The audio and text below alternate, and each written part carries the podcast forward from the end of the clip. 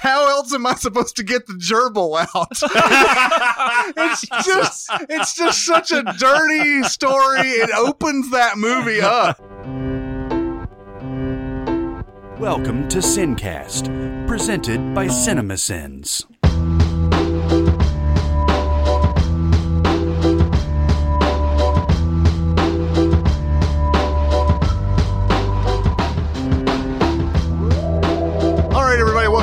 Sincast. This is Chris Atkinson from Cinema Sins, joined as always by the voice of Cinema Sins, Jeremy Scott, Hello. and from Music Video Sins, Barrett Share. Hello, everyone. And it's been a while since we have talked about good moments in bad movies and bad moments in good movies.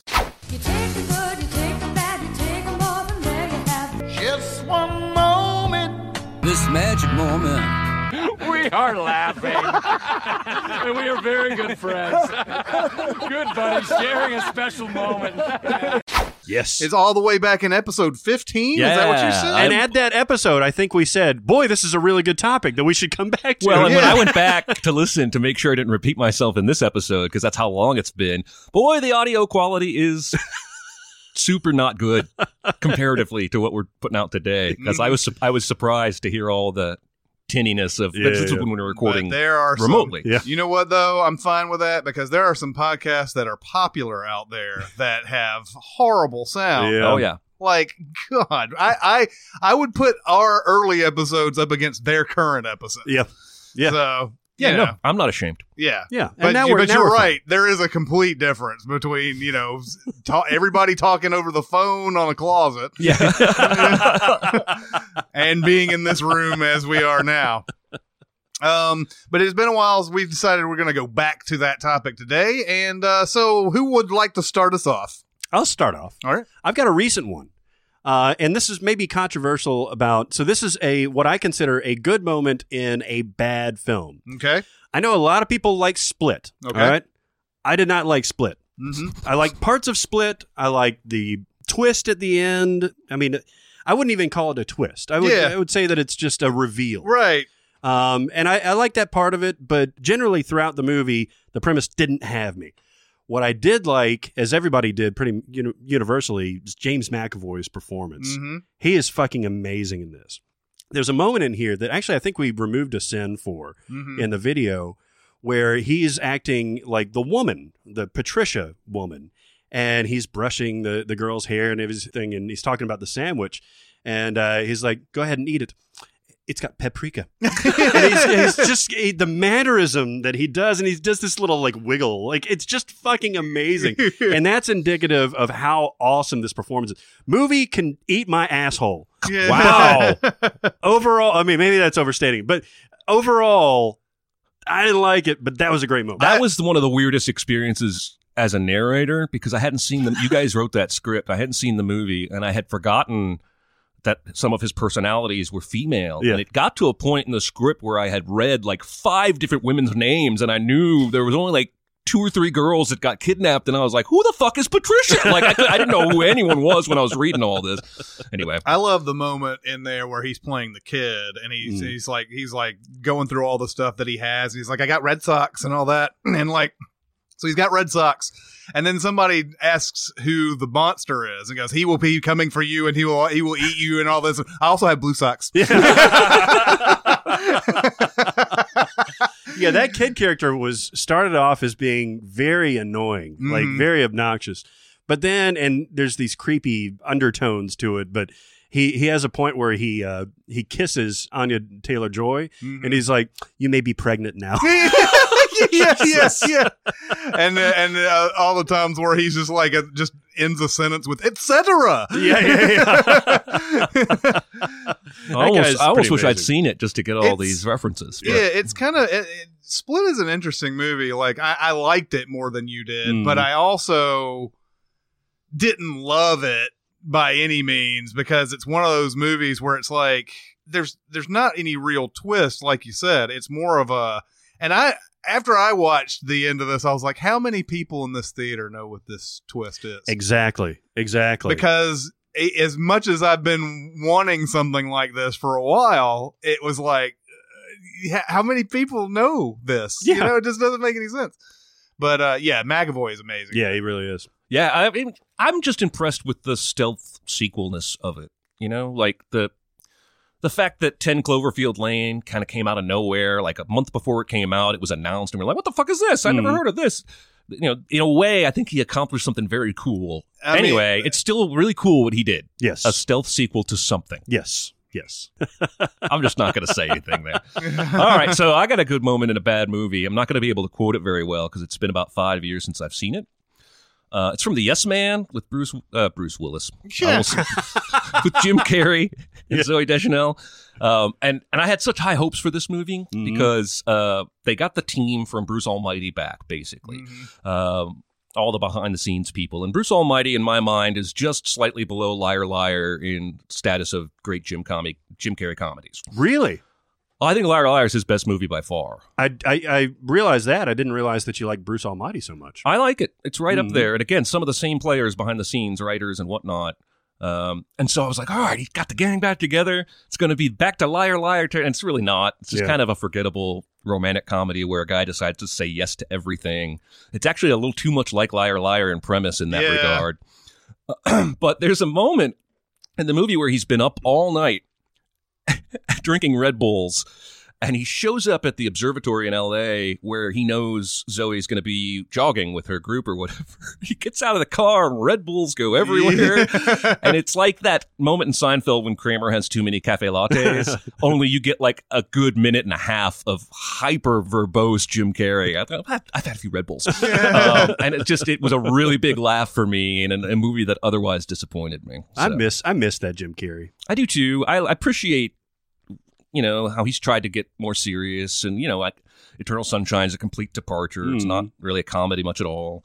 Um, so you know, I don't want to hold him down for it, but yeah, I wish he would kind of go back and make before his career's over, make one last great liar liar quality comedy. Mhm. I think it, it may have been eh, he he got caught up in age a little bit. Mhm. Like that might have been what it was, and his style of comedy may have gotten to a, a sort of a a relic of a bygone era by the time uh, you know you started looking at the comedies that started coming out, like 50, you know, four year old version and all this other stuff. Mhm. It's not that manic, you know, like um Physical comedy. yeah, yeah, a lot of physical comedy and just weird, you know, just references and stuff like that. Uh, you know, talking out of your ass and Mhm. Um and but just yeah, I mean, yeah, liar liar, it's a tour de force, like how how unbelievable he is in that. Um, so yeah, I I it's weird. I don't think there's there was room for it after a certain period of time. Like people just just didn't respond to that type of comedy anymore Yeah, it was hard for him. I mean, plus the fact that he, you know, was in his forties by the time. yeah. yeah, he can't do the stuff that he used to. yeah, it's kind of like. Eddie Murphy. Like I was, I was, all, I'd always wished that Eddie Murphy could go back to one of those old days where he's just like rapid fire, Mhm. saying a hundred words a minute type of thing and everything. But you know, he's eh, eh, the guy is in his fifties. He's probably doesn't have that kind of energy anymore. yeah, no, no, I agree. And uh, so uh, there's a combination of things going on with those guys where it's Mhm. just like, yeah, your brand of comedy worked for this era, and and now probably not. I mean, maybe somebody can bring it back, but Kevin Mhm. Hart's close to that Eddie Murphy type. Yeah, that's a good call. Pretty close. Pretty close. Yeah. By the way, the Captain Underpants movie is the best Kevin Hart movie ever. Oh, really? Wow. Oh my god, it is hilarious. Even better than Ride along. Ride Along 2. Yes, both ride along. I almost said car movie because I couldn't think of Ride Along. That's why I heard a little. k- and then I was like, Kentral Intelligence? Get hard. Um, what are? uh, Let's pause for a sec. How many good Kevin Hart movies are there?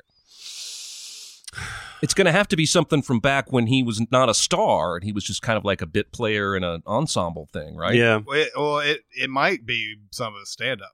Um, I think his stand up's really funny. Oh, actually. yeah.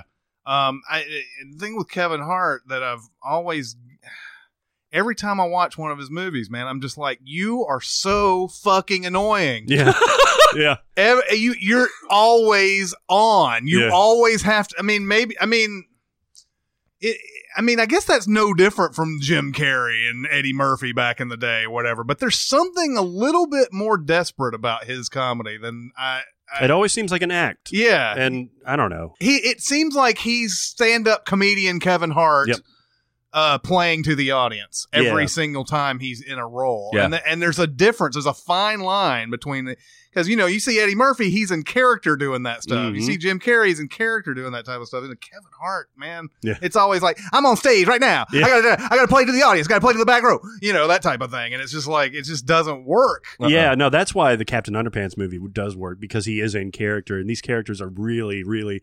Thomas Middleditch plays perfectly off of him too, Mhm. And uh, so does Ed, Ed Helms. That, that's a good movie. You guys should see that at some point. Yeah, so it's, uh, like everything about Captain Underpants is so far off my radar, and I know you went to see it because you have a kid, and so when you emailed us and told us it was great, I was like, wow, how's that possible? It's weird. It's got a little bit of like Lego Movie humor in it uh, that that I think will play well when you guys eventually see it. it it's good stuff. All right, I was good stuff. intrigued by it by the trailer. Mhm. I, I, I thought it looked pretty funny. I Mhm. mean, it, it, it was uh, ambitious to go up against Wonder Woman. though. Yeah, yeah. uh, but it did it did all right Mhm. over the weekend. it was ambitious, but it was good counter programming. hmm Um, and now I guess Wonder Woman just beat the hell out of Tom Cruise's Mummy movie this weekend, or is beating the hell out of it right now. Man, that there's no doubt about that. Nobody wanted to see that shit. No. Nobody got time for that. it's like it's like two months ago, man, when everybody was looking at the trailers, and like everywhere I went, because I'm the movie guy with all the people that I go play poker with and all the other Mhm. types of They're like, yeah, yeah. You see the what do you think of that mummy trailer? And I'm like, man, that looks like a piece of shit. Yep. And it's like, and they're like, yeah, man, it doesn't look good, does it? I'm like, yeah, I know it doesn't, doesn't. so pretty much everybody is like a, in, already agreed that movie sucked before they even saw it, which is unfair to that movie. But it's also, I mean, what are you gonna do? I Yeah. mean, you have to grab us in some way, and there was nothing in there that No. grabbed us. No, they didn't film anything grab worthy, No. except I think there's a hot girl. in- Never mind. God, Sofia Boutella does play the mummy. I'm in rare form today, of being off. So Um, you got one for us? I do. Um, I have given Mallrats at least four or five chances. Yeah. I I I adore Kevin Smith and he has he has worked with us basically uh you know and so I admire everything about his work uh even when he he does something that is clearly not good. Jersey Girl. Yeah, yeah. Well, Jersey, yeah, Jersey Girl has its moments. I could even bring up Jersey Girl, Girl in this thing. Mhm. But um, uh, Mallrats, I think every comedy r- pretty much has a moment here and there. I mean, there's some that are obviously just never funny ever or whatever, but Mallrats probably has a few. That's why I've probably Mhm. given it more of a chance than most bad comedies. But uh, yeah, it's a bad movie.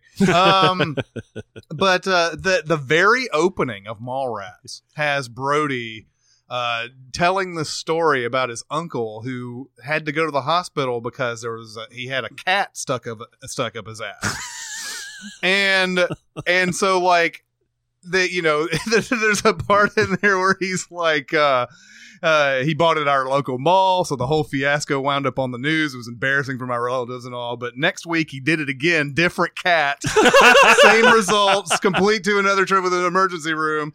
And uh and and people were like, you know, what the fuck are you doing, man? Why do you keep putting cats up your ass and everything? And he's like, how else am I supposed to get the gerbil out? it's just it's just such a dirty story. It opens that movie up. And I was like, oh hell yeah. You know, after clerks, Kevin Smith back with this, and then yeah, it proceeds to just not be nearly as good. Yeah, that's a dirty story. Um but it's it makes me laugh every time. I love his character in that. I agree. It's not a good movie. yeah. His character definitely has the best line. Oh, It's like, yeah. He's got what what he's like the sorry. Did you, did you ever fart in front of her? And he's like, no. He's like, did you? And He's like, yeah. He's like, what's the problem? She was going down at me at the time. and he was like, what can I say? I was relaxed. When I'm relaxed, I squirt. I didn't remember this movie being this filthy. I only saw it the one time. Well, but- it, it, it was something like Universal wanted Kevin Smith after Clerks, and like they wanted to have you know the the the old days type of 80s kind of comedy in there and and like you know everyone have a little tit shot in there and Mhm. have some some bad language and all this other type of stuff and and uh i don't know man something i, I don't know if it was smith or if it was universal or what was going on I, I think it was Jeremy London, man, and Claire Oh, Forlani. They just couldn't handle That's that. I think if you get they are leads not, in there, They are not comedians. No. Claire Forlani especially. Oh, not. God. Yeah, I uh, love Claire Forlani. She's a beautiful woman and everything. And I think I, I'm trying to remember if there was maybe Meet Joe Black is maybe her best role. No, No, it I'm, is good. I'm gonna say, you know what I'm gonna say, don't you? no. The one with Ryan Phillippe and Bill, pseudo Bill Gates. Oh, what's it called? Antitrust. Antitrust. oh, nice. That's what- actually, we've just named the only three movies I can name off the top of my head that she's in. She yeah, she's in The Rock. She's in um. What She was it? good The Rock. Yeah, she was. Uh, Yeah, she was the, the, daughter, prom queen. Sean Connery's daughter. Oh shit, yeah. Not the oh prom no, queen. she wasn't Nicolas Cage's. No, Ni- Nicolas That's- Cage's wife is Vanessa Vanessa Marcel. Marcel, yeah. Oh man, she's, no, she's, she's very pretty. She's smoking. Yeah. She's Um, from General Hospital. Really? And yeah, she I was only know that because my mom watched General Hospital. She was on that Mm. uh, Las Vegas show. Oh yeah, Mhm. yeah. Yep. There you go. But uh, yeah, anyway, uh, let's move on. Yeah, you got, you got another one. All right, so now I have a bad moment in a good movie. hmm And this is an all timer. And maybe you guys don't agree with me.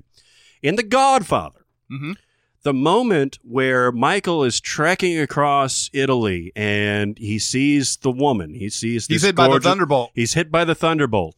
And he ends up going to this restaurant, and it turns out that it's this woman's father. Oh yeah, yeah. and in in this translated Italian, he fucking proposes Jesus. to this woman who he's never met, that he's only seen from kind of afar. But And he, he- says, you know, it, uh, your daughter gained a husband. He's like, what the fuck, man? And they actually get married, don't they? Yeah, oh, absolutely. Yep. Yeah. Within like a week or two, or Yeah. whatever the fuck it is. And she That- does not look well, happy about it at That's the the beginning, thing. by That's the the, thing, though. There, he's out there for like two years or something, Yeah. and you don't really re- re- realize it because they're they don't really show that passage of time. Mhm. But but yeah, like uh, after he says that, they're like, okay, were you going to go on supervised dates? Yeah. And they're like, you're kind of hanging out, and then they're married all of a sudden, Yeah. and it's like, yeah, okay. I think it happens like that in the book too, though. It may, eh, but it always just bugged the Is the movie out of me. trying to say love at first sight happened, or Yeah, I mean that's how they explain it. He was hit by the thunderbolt and that kind of thing. But no, I know the rest of the the the movie is so grounded in this, you know, pseudo reality. This is just like it, it just it it knocks you out of the movie. It's like really you're gonna fucking propose? It is kind of the most out of place part in the Mhm. movie. It's necessary because he's hiding out and letting everything cool down back home, and they're all hitting the mattresses and all that. Yeah. Um, but but it's that it's that just that long like you've just gone through. It's I guess it's necessary also to cool you down because it's so much stuff Yeah. leading up to that that moment and everything. But yeah, it's kind of weird the how that all goes down. Like goes and proposes basically through her dad, Yeah. and then like, okay, well we have supervised dates, and then yeah, then after a week or so, if Yeah, if everything goes according to plan. you know, after a week I will trust you. yeah. The, the whole Italian uh, landscape and Michael getting married and everything, with one scene excluded, in The Godfather is to me like the Butch scene in Pulp Fiction. Like, there's a Mm. lot to like about it, but it could have been trimmed, it could have been done better, and it's it just doesn't jive with the rest of the the the tempo of the movie. I Mhm. think. Mhm. I can see that. Yep. Yeah. Good call. Yeah. What do you think? Uh, I'm gonna go with Galaxy Quest for my first bad moment in a good movie, and this will never not piss me off. But it's that terrible dub job on Sigourney Weaver when they're down in the going through the chompers. They see the chompers for the first time, and she's like, "Well, screw that," but her mouth clearly says, "Fuck that." and I don't. Here's what happened. I guess at some point they decided we got to tr- cut that for a rating. Which doesn't make any sense because there's no other fucks in that movie. Mhm. And I think even back when this movie came out, you could get away with at least one Mhm. without having to go R rated. So it's just it's the most baffling ADR decision I've ever seen. Yeah. It might have been more of a a director or studio thing though. Like they may have just said, "Look, this this movie is essentially for families. We don't want to just cross that line with that kind of language."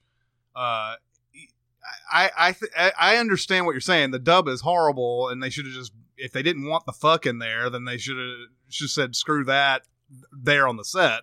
Um, but you have to. I think you have to think that the reason why that was done was they weren't were so worried about a rating. They were just more worried about just crossing a line in a, in a, in a basically a, a fun family movie. It is Hmm. PG thirteen, but it's it's more of a you know it's a fun family movie, and they didn't want to have that one blight. Yeah, but th- to have no coverage shots anywhere where we don't have to see her lips moving when you Yeah, there's like it plenty feels of like ways they there could were ways to covered fix up. this that they just ignored. like they made the decision two days before the release of the film and ran her into an audio booth and had her say "screw." Actually, uh, I, I was wrong. It is a PG movie, so Oh, wow. maybe, Okay. maybe that's what they were. Maybe they were, hoping. trying to not go PG thirteen. Right. I'm sure you're right. Is there still, any other cursing in that movie? There's there's I think there's some damns and hells and stuff yeah, like that. It doesn't get. Yeah, it's pretty light though. Yeah, it may it may say a shit here and there, Hmm. but that's that's about it. Yeah, I don't even think there's a shit Hmm. or it's funny. We were watching the Transformers, the original Transformers movie, Oh yeah, and there's a random ass shit that Yeah. comes out of that because it's the only one too. it's so out of place. Like shit, what are we gonna do now? yeah, yeah, yeah. You wouldn't have been. Like, what the yeah, yeah, I know. Oh, gotta love it. Um. Okay, so we've done uh, we've done uh, a Sins video, Casino Royale. Mm. Uh, but pretty much all the poker in Casino Royale. Which is like two thirds of the movie. It feels like. it's yeah, it's a It's a lot, lot. of it. Um, so Casino Royale, I, I still consider to be a very good Bond, uh, and and I mean, I hate what it sort its legacy afterwards because it was fucking Bond like tripping on Vesper Lynd the Oh, entire. Yeah, Jesus. yeah. You know the and The I, Bond and- legacy. and hey, I don't blame him. It's Eva Green. That's one. Mhm. That's I'd be fucked up too. But like, but do do do we have to know about it? Um, the poker and Casino Royale, though. I mean, I understand you have to make a movie that is uh, understandable for all audiences and everything. Uh, I don't think it's too much of a stretch, though, to have somebody do something that's truly great in a poker game and people understand what they've done. Mm. And uh, and and just as an aside, the show Billions, which I forgot to talk about uh, on our TV thing, Mm. uh, in the second season, now the the guy, the people behind Rounders did Billions. Brian Koppelman. and Oh, really? that. Yeah, and there's actually a, an episode where some of the people from Damian Lewis's uh, business go to like a poker game, or whatever. Oh. and they've they've got the um, they've got one of the characters playing poker, and they've got a a situation where that person ends up calling a big huge bet with uh, like 10 high has no pair no flush straight nothing Mm. and just logically reasons that there's no way that this person has him beat and and calls and wins the tournament. And i'm like finally!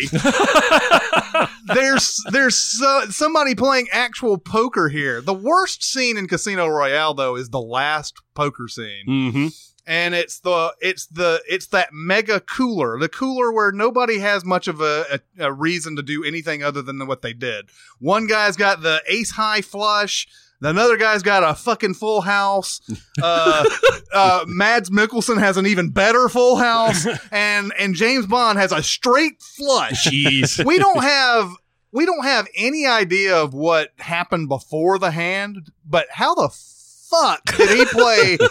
did he play like seven five of spades in that? Like you know, like how did how did somebody like did somebody raise pre-flop or did they all just limp in this million fucking dollar casino? like they all limped in and everything and like oh look at that that was a favorable flop there. I just got a straight flush. That's amazing. Actually, he sta I think he stays in all the way to the end of the hand and hits that straight flush. Yeah. Like, so Yeah, that yeah. means there was probably other betting going on, and he's like, "All right, we're going for that straight flush, baby.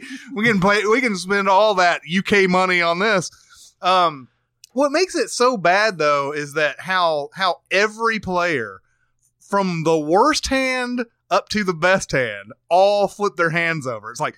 All right, monsieur, and it's like, Oh. and that guy shows his hand. He's like, "Yeah, I got the nut flush, baby." And then it's like the next guy's like, "Uh, uh stand back. I've got a full house. And then and then Mads Mikkelsen is like, hmm, I have even better full house. and then Bond basically in the biggest slow roll ever. When slow roll where you show your winning hand after somebody has shown what they think is their winning hand, he shows them the straight flush. And it, and a lot of the decisions in the in that game in the in Casino Royale don't make any sense either. Like like uh the Mads Mikkelsen character has quad jacks in one hand Mhm. and and James Bond has aces full of jacks and like and after Bond calls the bet or whatever Mads Mikkelsen you must have thought I was bluffing and it's like it doesn't matter if you were bluffing. he, he has a great hand. I would never fold it ever. And and, uh, and and so like I I understand all these poker movies they have to do that type of thing. Oh, okay, look at that. That's a that's an action hand right there or whatever. But I would just love to see one movie once where Bond pulls off a bluff or he calls with, you know, a jack high or something like that and he wins a huge pot off of it because that to me is more exciting than the, oh, he got lucky. Great. yeah, I bought about five years ago. I bought this little handheld portable uh, Texas Hold'em poker video game Mhm. just to pass the time in airports or in the car or what have you. I played that thing. I about it took me about two days to get wholly addicted, and I was playing it everywhere I went. And then I got a royal flush, and I put the game down because that. It has been programmed incorrectly. I should not get a royal flush with the, within the first two days of playing poker. Mathematically, statistically speaking, it should be months, if not years. But like, how many times have you seen a royal flush in all the poker you played? Uh, probably. Let's see. I've seen one in the Omaha game. That's easier to Yeah, make yeah. a royal flush. Uh, I think I have seen it twice in Hold'em Mhm. the entire time I've played poker. Yeah, you played a lot of poker. I've played too. a lot. I've not played as much as you know a lot of people have, but I, royal flushes, yes, are extremely rare. Extremely rare. And I was Yeah. like, all right, well, I can't trust anything now. I can't trust this game at all. So put it down. I, I actually made a royal flush in Omaha. I've made it a couple of times in Omaha, Hmm. and people just happen to have like full houses and stuff like that against me. So that that worked out pretty well. Say Omaha one more time. We'll get the Peyton Manning uh, endorsement for this episode of the. Sincast. Yeah, Omaha. yeah. so well, see, you weird. know, that's another game. They should play that more often in games. Play Yeah. some uh, in movies. They should play some Omaha every once in a while. See the fucking craziness. Are we back to good moments? Yeah, let's go with good moments. All right. You can get me back into the movie with a well timed musical moment. And I thought one of the biggest garbage fires of last year was the Trolls movie. hmm And it is. It's it's Jesus. It, it's like Jesus came down and cursed the world to watch this It's still burning. movie. That particular garbage fire. Yes. It's it's Smurfs all over again. Yeah. Only you know, oh look, we got Anna Kendrick and Justin Timberlake. So Yeah. it's it's so different. We're going to eat these delicious morsels of, of tiny figures and bring us joy. Yeah. But listen, man, at the end of that movie, when you hear the first bars of uh, "Can't Stop the Feeling," man, it's all right. And then by the end of it, they're all dancing. They just dance, dance. I like it. I like it. That's the only part that I love like. uh, that song. Yep. And I, I'll stop and listen anytime I pass it on the dial, even no matter where it is. Yeah. It's just so fucking infectious. I could see how that coming in at the end could turn around a bad experience and give you a smile. That's Yeah. a good one. It's not worth watching the movie. It's just a good moment in a horrible Well, movie. and those are hit or miss a lot of times, right? Like mostly miss those songs that are at the end that they're basically just trying to sell a soundtrack. yeah, on. yeah. Uh, you know the the Smash Mouth at the end of Shrek, and and uh and uh what is it? Uh, it uh, is it Polar Express that has the Aerosmith? Yeah, yeah. People Aeros- all over the world, you know that bullshit. Is There's that an what it- Aerosmith song at the end of Polar. Express? It's Aerosmith Elves. You don't remember this? No. This is why I hate this I, I fucking zoned movie. out pretty hard by the end of that Yeah, movie. the Aerosmith Elves are jamming out. I, I think they're voiced by Aerosmith, Oh, but the movie God. never explicitly says. It just makes it look just like them. Yeah. Oh, it's ridiculous, dude. So yeah, like yeah, uh, it- lo- I mean that that song had a whole summer of airplay before the movie came out. So you were already like earworming that thing. Yeah. You Yeah. know, by the time it got there, it's a welcome thing that comes into the movie. You're like, oh yeah, I know this is good. Maybe Yeah. they realized that, and that's why they put the song out so much further Oh ahead. my god! It came out in like March of last year, and the movie didn't come out until I think September or something like that. It was a while after yeah, the song. and when, I, when we did the music video sins video for it, it was like music from the motion picture Trolls, and I was like, when the fuck does that come out? Yeah, I'm like, seriously. isn't this for an album? No, but yeah, uh, like yeah, with Beauty and the. Beast, that Ariana Grande John Legend song came Mhm. out when the movie came out. Yeah, or yeah. If not like a couple weeks before, but Mhm. not like six months before. Yeah. Anyway, yeah. Um, also, okay, so my next good moment from what I'm going to call a bad movie, and I hope you guys won't take offense. We talked about this recently. It's She's All That. Yeah. Mm. Now, there is something quite enjoyable about watching She's All That. Mhm. And I could easily pick my good moment to be any one of the scenes when Kevin Pollak is answering Jeopardy questions wrong. because the, the- it's the funniest thing about the movie. It's the funniest storyline. Uh, but the, the the part that makes me laugh the loudest is when they're in the cafeteria, and they, she's had this incident with Freddie Prinze where he didn't kiss her, Mhm. and she's sitting with her awkward, non-romantic, platonic, chubby friend guy or whatever. eh, Who probably loves her, and she says, "Am I kissable?" Out of the blue, and he had just said something about uh, his corn chips he was eating. Like, did you know that these are processed and such and such corn stuff? He's, I don't know, he's factoiding, and she answers with, "Am I kissable?" And there's this big pause, and he goes, "So anyway, about this chip." and it's a very, very funny moment. I think that's the same scene where Sarah Michelle Gellar cameos in the cafeteria. Oh Um, yeah, that's right. But uh, anyway, that that part always makes that and Kevin Pollak's lines always get me. Um, and I do like that that dance they do at the end. That's why we Mhm. use it for so many outtakes when they're dancing to Fat Boy Slim. Yeah, Uh, Usher, Usher doing the DJing and you're that. right. Usher's the, the radio DJ the whole freaking movie, Yeah, uh, which is weird. I guess California just does school different. Like I never had. I never had that. I never had a DJ that was a student say, hey, "Welcome, students! It's 75 degrees. And, uh, We got a pep rally tonight at 6 p." I never had that. I had the secretary at the. It was like the, you know, peanuts. It was Yeah. like, you know, bake sale at 7 p.m. tomorrow.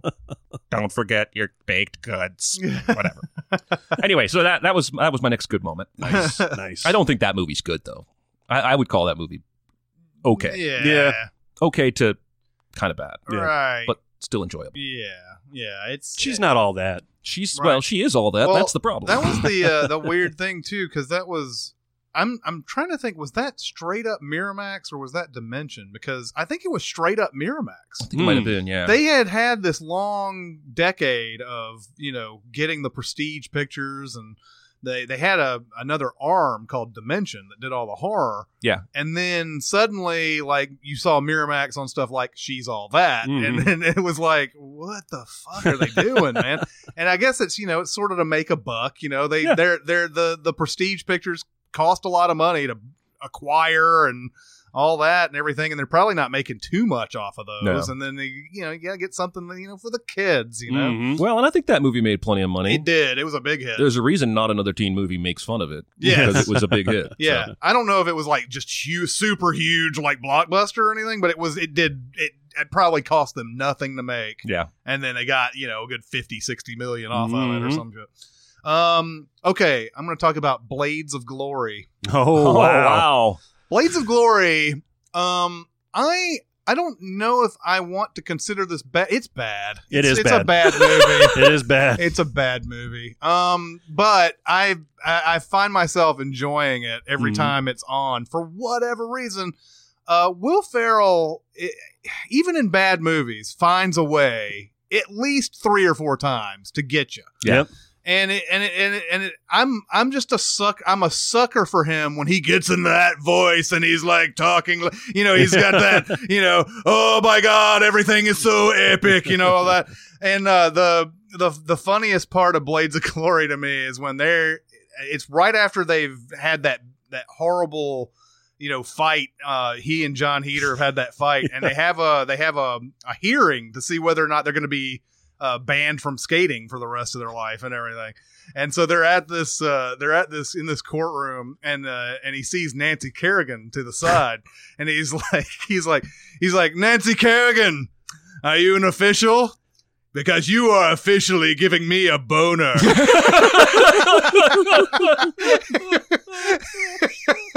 I don't think I've ever seen this movie.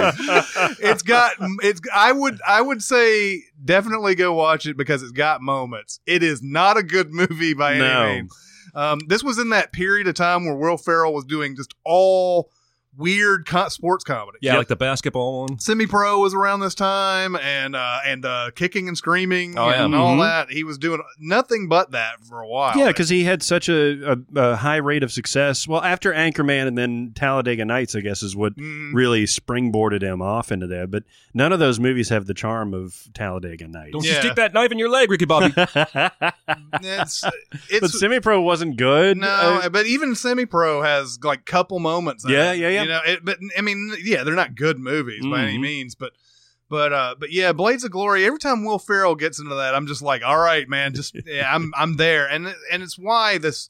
The house trailer that keeps coming on. It just I, I am I know. there, man. I I'm know. fucking there because you are you are like old Will Ferrell Yeah. in this, and I just can't wait to see it. yeah, when he climbs into that box in the in the trailer, they're like going through like a Walmart or a Costco type of thing, and they're drunk as shit. And he just like falls into this box. And he's like, "I'm good. I'm just gonna check some emails." I don't. Yeah, I'm like you, man. I'm all right with it. yeah, It's yeah, gonna be silly. yeah. All right, so let's move back to uh, bad moments in good movies. okay. All right, so I'll get a little bit serious on this one. So I was watching Oh Brother Where Art Thou again uh, Mhm. recently, and I love that movie. Mhm. I love that movie for for many many reasons. Of course, the music is terrific. Clooney's performance is great. Turturro's performance is great. Everybody. And the soundtrack is unbelievable. And the soundtrack features a, a song from Ralph Stanley, bluegrass legend, called Oh Death hmm and I believe it won a, a Grammy. May have been nominated for an Oscar. I think that Yeah, it, yeah, it was definitely one of those. because he came out and sang it uh, in in one of the uh, the award ceremonies, and it's a it's an a cappella solo track. Ralph Stanley was probably in his 80s, if not older. it's a dark as fuck song. It's literally him singing about impending death hmm and won't you spare me over for another year? Like, Mhm. can I can I get a little more time in here? Facing his own mortality. And when you go back and you watch where it's placed in the movie, it's where the Grand Wizard of the Ku Klux Yeah. Klan is singing before his congregation in front of a burning cross. Wow. Yeah, And I had completely forgotten that. Like Mhm. I, I knew that there was a song there and everything, but that's where they put it. yeah. And I'm like, fuck that, man. Like, this is a great, and I can't imagine. I don't know how Ralph Stanley felt about it either, but like, that's just so weird. Like, it's a it's a great song and a very powerful song, but it's the fucking Grand Wizard doing it. Yeah, yeah, yeah. That always bothered me. Yeah, I mean, I'm kind of done with movies trying to make Klan rallies funny, right? Mm. Because Bad Boys 2 tried it, Mm-hmm. and Tarantino probably succeeded better than anyone in Yeah. Django. But it's just not a subject I think needs to be brought into the comedy world, Mm-hmm. right? It's like Bill Maher saying the N word. Yeah. You don't need that. Comedy doesn't need that. Right. Um, that's a good one. I have Mhm. another one. Mhm. You want to hear mine? Yes. All right. So I was gonna. I actually told you guys in email I was gonna do Spider-Man 2 Mhm. and I still am, but I'm changing my moment. Originally, I was gonna say that the raindrops keep falling on my head moment is every bit as cheesy as emo Peter in Spider-Man 3. Kinda is. We just look the other way. Mhm. Uh, although I do love the way he bites that fucking hot dog. At the end of that moment, where the the police go by, and normally he would turn into Spider Man and go, but now he's carefree and Yeah. he's just like takes a big chomp. Anyway, this movie's been playing like crazy on I think Showtime, one of the movie channels. And so since writing that email, I have I've watched this movie again. Uh-huh. And I've chosen a new bad moment from this good movie. And it's when it's early in the movie when Otto's about to give his demonstration that goes wrong. Mhm. And all the press is there, and Harry's there, and Peter's there. And the first thing he does is he say, Okay, before we begin, has anyone lost a large roll of $20 bills in a rubber band? Because we found the rubber band. And everybody kind of chuckles and he goes, Terrible joke. I know, I know. All right, let's get started. And I'm like, Why the fuck did you even script that? Yeah. Is it part of Otto's character that he tells bad joke? No, this is the only time he does it. Is it something a guy might do? Maybe, but all you did was add 30 seconds to the runtime of this movie that's already pretty long. Yeah. The joke's not funny. We don't learn anything more about these characters from this moment. And I'm just like, what a terrible, terrible piece of that's like that one line of the, the script is terrible. Mhm. And it's a great movie. Anyway, so I, I mentioned this in an earlier podcast, actually, maybe around the last time that we did this, but it always bothers me when he's holding Peter Parker up when he's trying to find Spider Man and he's holding him up with the claw and everything, and he uses one of his mechanical arms to take off Yeah. his sunglasses. like, just fucking reach up and take them off. Yeah. Do you even need to take them off in this situation? yeah, well, and then he throws Peter into the wall. Could kill him, Yeah, of even though he needs Peter to go find Spider Man. Anyway, there, Yeah. When we sinned this movie, I saw more flaws than I ever had before. Yep. I still adore it. I still think it's in the conversation for one of the best superhero movies ever. Uh, but that raindrops on, falling on my head thing, it's not like emo Peter came out of nowhere, folks, in Spider Man 3. We had seen its precursor. Yep. Yeah. Oh, especially with the little freeze frame at the end and Yeah. all that. You know. Um, I'm gonna go with Jimmy in Pulp Fiction. Ah, good call. I'm glad you said that. There are so many things about this character that are that are wrong for this movie. Mm-hmm. Uh, first off, obviously Quentin Tarantino being that character. Yes. Mhm. That's the number one thing. The second thing is, I don't even understand by the time this scene is over why he chose to help them. Is there a threat that he would that he would get killed if he didn't do it? I always took it. Sorry, go ahead. I, you, you go ahead, go ahead and answer that. I mean- always took it as that he owed him a favor. Hmm. And that is the only reason that, that he would do this. But they have some sort of hierarchical relationship where he can just say, I know you're Th- getting well, into this this. is what I'm about to get to. Yeah. that if whether there's a favor or there is some sort of reason that uh you know he might he it might kill him if he if he just does if he says no um there's no way he should be able to get away with saying what he says Yeah. to Samuel Jackson No. there there's no I mean I don't even I I feel like it, I feel like Jules could just kill him right there Yeah.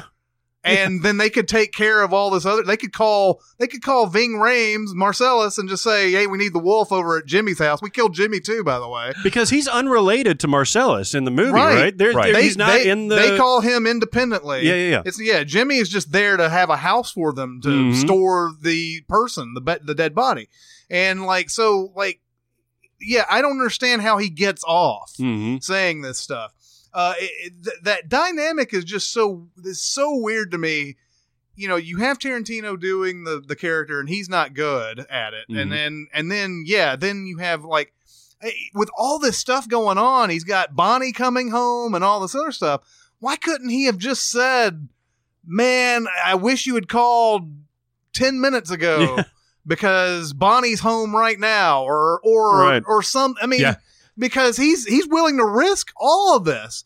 Um, Not only that, but they're risking their entire underground thing on the basis of their relationship. yeah, That if Bonnie comes home and finds out what's going on, then that's going to explode everything. He's going to get divorced. No trial Yeah, separation. Right. she doesn't Fucking have any problem with him using the N word every other word. even though she's black. yeah, right, yeah. that's my point. So yeah, that that the the Jimmy character has always been one of the deepest flaws of that movie. Yeah. Um, and I and I think I think it opened up a door for Tarantino detractors uh, Mhm. more than any any one scene he's ever done. Um, because that's where you had people like Spike Lee coming out and Denzel Washington coming out and all these people. They they said, you know, dude, you can't, you just can't do that. Mhm. You just can't, you know, just just because. And and Tarantino, and this is what Spike Lee later did in Bamboozled. I believe it was Bamboozled, where he had Michael Rappaport's character basically playing Quentin Tarantino Mm. and saying, you know what, I can use that word because my mom used to date black people and we used to say it back and forth to each other all the Doesn't time. he and put all- Michael Rappaport in blackface in that movie too? I think, well, I think, mm, you think he does, yeah. I haven't never, I've never seen it. I've seen the one scene where Michael Rappaport says that thing. I'm pretty Uh, sure there was a blackface controversy about that movie. There definitely was, but I, for whatever reason, I thought Damon Wayans was the was the uh the controversial figure. in Maybe. that. Maybe. I don't. I mean, obviously, it wouldn't have been like him doing blackface, but it Mhm. was. I mean, yeah, it had to have been something like that. something. I remember I, something. I, I never saw the movie because I heard it wasn't very good. yeah, no, this was Uh, back in the Spike Lee days of uh, churning out shit. Yeah, so I never saw it, but I did see that one scene because that was directly at Tarantino because Mhm. that's what Tarantino like basically said I get away with this because. Yeah. And it's like, no, you really can't get away with that. And I I can see getting away with it, but not to that character. Mhm. Mm. It doesn't. No, that's what really bothers me is Yeah. that, that whole like knock it off, Julie. Like, Mm, what? How the fuck are you talking to this guy like that? I man? know this Well- guy. They just blew away. A, they just blew away By the dude. accident. Yeah. It makes a lot more sense to me for Leo to use the N word in Django Oh, yeah. than it does for this character in this situation in Right. Pulp Fiction. it just yeah. It, it, it takes you out of it because you're like you're sitting there going. What does he have? I mean, I, I just I don't I never understood the leverage he has in this situation. Mhm. I understand that yes, he's doing them a favor, but eh, of course, then you go into all the other type of stuff. Like, do they really need to go to this guy's house? Mhm. Like, they could go anywhere. Like, they've driven down a public fucking street. Yeah. they could go anywhere they want to and hide out. Yeah. Yeah. I don't understand why they need this guy so much. Um, but yeah, anyway, there Good you call. Okay, so we're now back to good moments and bad movies, right? Yeah. Okay. Uh, you brought up Will Ferrell before. go. hmm Uh, one of his worst films, I think, is Anchorman Two, Yeah. Mm. and it is horrible. Oh my god. It is it is nigh unwatchable. The way Mm. that his his character, that whole yeah, that's right. I went nigh unwatchable. That was a Jack Sparrow quote because in the Pirates of the Caribbean, Yeah. the first one, he's like, he's talking about the Black Pearl. He's like, oh, some say it's nigh uncatchable. Yeah. but yeah, I mean, he's just it, like his behavior all the way through is like all the worst parts of that character in the first one amplified. But Mhm. there is a, a great scene in that when they're reminiscing they're on this rv and they're reminiscing. They got the the news channel team back together and they're like you know you remember that time that uh, you dared you that you couldn't drink a whole bottle of clorox? Like, i spent six months in the emergency. They're all laughing about it. And like you know and then they realize they're like who's driving the car? And uh, he's like oh it's on cruise control. And they're like that doesn't steer for you. And then it goes into this crazy rv crash. And it the audio is muskrat love and they slow down everything to where it's like they've got they've got this grease in the pan that's super hot. They brought a scorpion on the there's a bag of bowling balls on there. And of course during the slow motion thing like brick uh, um, steve carell's character is smiling the whole way. Yeah. he gets hit by a bowling ball and he's like oh and then like in the slow motion like a scorpion attaches to will ferrell's tongue it's fucking great. Uh, champ kind gets hit by all that grease. It is fucking hilarious. Yeah. and it's the only redeeming quality of this whole thing. Man, Huh. I remember reading about Anchorman 2 before it came out and I was getting excited about it because they were talking about like they were they were going through uh, just one particular scene like I guess the writer was out on set mm-hmm. and it was this just amazingly filthy great dialogue that Will Ferrell was going through. I was like, "Oh man, I can't wait to see that." And it turns out that, you know, they left uh, like a whole movie on the cutting room floor mm. and and they I think they ended up packaging Anchorman 2 with this extra movie or whatever. Are I you don't sure you're not thinking of the first one? No, the first one has a completely different plot right that they cut out. Okay. Like there was all these like thieves and stuff like that that they threw in there for no like it just doesn't make any sense. But Mhm. uh and I've watched part of that and it just it just doesn't Mhm. I don't know how they did that. Like they shot that whole movie and then they go, This isn't working. Let's shoot a whole other movie. yeah Yeah. Um, but like uh, in Anchorman two, the it's not that they made a whole other like different plot movie. They just have a whole that much footage Jeez. of different things that happen in the movie that are zany. And and when I read that, I was like, man, that's gonna be so funny. yeah And then yeah, you go watch it, you're like, man, what a mess this is. it was so disappointing I don't know. I but I think Anchorman 2 they they came out with a Blu-ray that actually has all of that footage, and Hmm. they may have made like a second version of Anchorman 2 is on Mhm. there. I've never looked at it. I've never seen it because the regular version disappoints me so much Yeah, that yeah. like if you cut that out, you know, then you know. Uh, but yeah, that is a funny scene oh, in it's that hilarious movie. mm-hmm. Hmm. Mm. Was that you? Oh, it's my turn. Yeah, it's your turn. Sorry. It's interesting because I'm going to also choose a car crash. Mhm. Um, they've been playing a lot of Final Destination on one of these movie channels a lot, and uh, you know, sometimes even when you have like three movie channels like I do, and they all have like six different versions of them, sometimes you can go through that, and there's still nothing really good to watch. yeah And so I'll end up on something like Final Destination, which is not a bad movie, I don't think. Mm. Um, now the sequels, not good. yeah Uh, and the second one uh, starts with a car crash on the freeway that is fucking phenomenal. Mhm. Yeah. Um, and I don't know how much is CG and how much is practical. Um, but I will, I will watch the first part of that movie just to see that scene. It's so much more spectacular than anything the other movies have tried to do. The third one does like a roller coaster accident. Mm. The first one has a plane explode. Yep. Uh, but this one is so elaborate and there's so many moving pieces. You got that truck with all the logs on it and Yeah. everything. Uh, and uh, it's just, it's spectacular. And it's sad that the rest of the movie is so poor. Well, that actually is a cheat, isn't it? Like it, it actually didn't happen. Is that what sets what up the rest that's of the movie? all the movies. Yeah, yeah. They they said they show this thing that happened, and then of course it goes goes back to the person Yeah. who's like, "Oh, I just had a vision of that. I don't Uh-huh. want to do that anymore." Yeah. And like they try to warn their friends, like, Yeah, "We can't do this" and all that. That's the setup of every Final Destination. That's the only one I haven't seen out of that group. you I- should at least watch the first 15 minutes. but I've seen. I mean, I didn't see the full scene, but I saw um, in the trailer that was a prominent feature of the Mhm. trailer was that car crash Yeah. stuff going on. it's awesome It because it, is keeps awesome. going. It, it- somebody else gets horribly mutilated, and then it cuts to somebody else getting horribly. You think it's going to end, but it just keeps going, man. It's so good. I want to watch it right now. What what I love about Final Destination movies, though, but this is the funniest thing about. It's almost comedy. Uh, I mean, Final Destination movies are almost comedy. They all, they are, yeah. they're they're they teeter on that edge Yeah. uh, because a lot of the times the things that you think are going to kill them are are just a coincidence. Yeah. Like like there was one where they're like at a a bu- like a barber shop or something, and there's this fan that should just have you know they should have replaced the fan many many years ago or that you know all it takes is somebody to tighten something but it's like sitting there like haphazardly like you know fanning the room and everything you're like oh yeah somebody's gonna get their their head cut off with that fan there and then it you know ends up being somebody spills a coke and you know and, it becomes this Rube, thing, Rube. Goldberg type of shit happens Yeah. and then like you know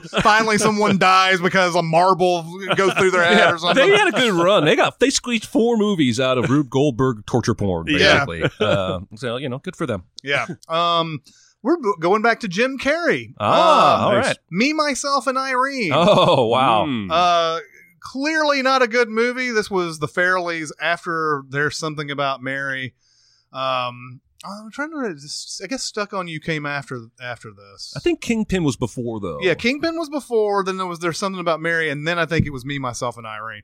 Uh, m- me, myself, and Irene is is uh, back to that uh, that type of thing, the the split personality. Yeah, yeah. Yep. Um, and uh, and Jim Carrey is playing this guy who's just basically shit on all the time. Just, Yes. eh, just absolutely like more advantage taken of a person than you than you normal see normally see in a movie.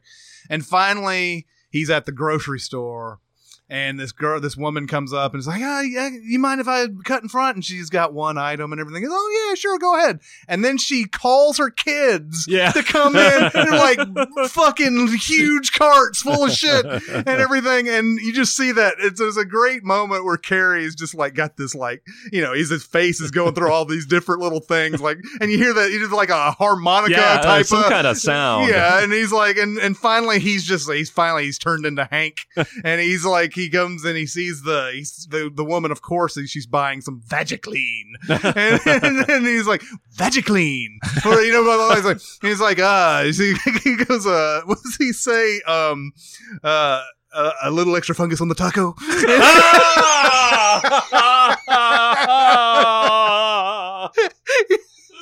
he goes through, he goes through a price check. He goes and like gets the microphone. And he's like, "Got a price check for Vagiclean." He- he's like, "There's a woman in aisle five. She's she's there's a there was a woman in aisle five. She's cooking up some bread, and I think it's sourdough." and he then, of course, proceeds to go through all these. Like, he finally gets to all these people who've been like doing all these things to him and everything. And like, there's a scene where he's like, there's a mom like nursing a baby, and then you see him Yeah. like down there sucking on the girl. And like the very next scene, you see him driving a car, and there's a milk mustache and everything. Uh, it's it's it- the rest of the movie is like you know it's a road movie and it's just Mhm. him trying to deal with basically being the Incredible Hulk, essentially, or Dr. Jekyll and Mr. Hyde, whatever you want to call it. Um, but uh, that scene right there, that's the one moment in there that you can just hang on to. It's got some grossness in it, obviously, but uh, it's really good. I remember I caught the end of that the other day, and that movie is a lot more filthy than I remember to be. Mhm. Oh yeah, Because I just dirty. I know it's Farrelly Brothers, but I thought it was just kind of like a rote, okay, split personality and uh, romantic comedy thing. But uh, yeah, it's it's pretty pretty Yeah. fucked up. Yeah. man. Why am I peeing like I was up all night having sex? yeah, it's like uh, it, it's got it's got it's a perfect Jim Carrey movie. it is. Uh, it's just that it just does it doesn't have quite the it never gets to that high again. Mhm. It sort of takes you down, and you know, okay, he's he's changing into Hank, and we know that he's gonna he's gonna be mean to somebody in a really creative way. That's pretty much it. yeah, Use a, a giant dildo the size of someone's arm. Yeah, Remember that? Because he he gets up and he goes to pee.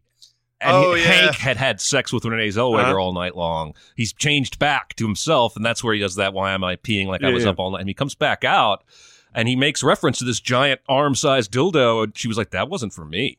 Like that's the whole joke of it, is that he was using yeah, yeah, yeah. Well, that's a funny scene because he goes up to the toilet and like the pee goes like up to the ceiling and to the right Very or similar to Forty Year Old Virgin. Yeah. There's a very similar scene in Oh, Forty Year yeah. Old Virgin where he just has a boner and the Yeah, pee yeah. goes up. yeah.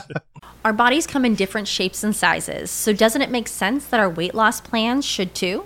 That's the beauty of Noom. They build a personal plan that factors in dietary restrictions, medical issues, and other personal needs so your plan works for you. Noom doesn't restrict or shame when you want to treat yourself. Their flexible program focuses on progress instead of perfection. You don't have to give up carbs or anything. And with their daily lessons, you can learn something new about your food choices every day.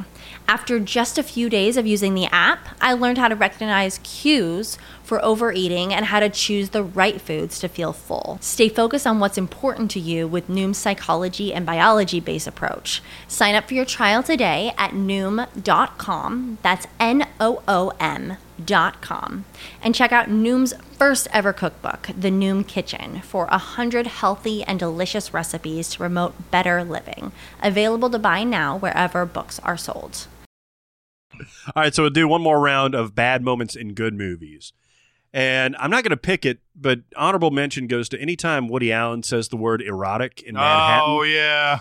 Uh, that's it's a lot of like, you know, I, I thought this is a very erotic time in your life. You know, there's there's something so creepy about when he when he uses that word. No doubt. Uh, Woody Allen has a unique way of making any sexual contact feel gross if he's involved in the Mm. scene, and you know, read into that whatever you will. Anyway, uh, my bad moment in an otherwise great movie, and I do think this is a great movie, is that fucking Rathtar sequence in The Force Awakens Ah, because there's a lot of shit going wrong in, in this scene. First of all, it sets up this wonderful fight that never happens Mhm. with the the cast from the raid. Yeah. Yeah. And it goes into this whole backstory about Han, you know, double crossing one thing and one group, and then the other group shows up, and you think it's going to be this really badass setup. Once again, by the way, a Star Wars movie coming up with a backstory that is more entertaining than many Star Wars stories. And this thing goes on forever. I don't know what the runtime, but it seems like it goes on for like 10 minutes straight of them running from this heavily CGI'd mass of of grossness that comes after them that conveniently grabs, you know, all these these extras but can't quite get the tentacles over to Rey or to to Finn. And I th- that whole sequence is just so wasted. I understand they wanted to get like an action scene in there, but you could have done that so much better with the existing people that were in that scene. yeah. But Mhm. otherwise, I think it's it's a really really fun movie. Yeah, It- it- it's it's like why even introduce such badass characters? Make them like no names. And Do you think just- it's possible they filmed more and they just ended up cutting those guys' action for time? I don't know. It goes straight to them getting eaten though.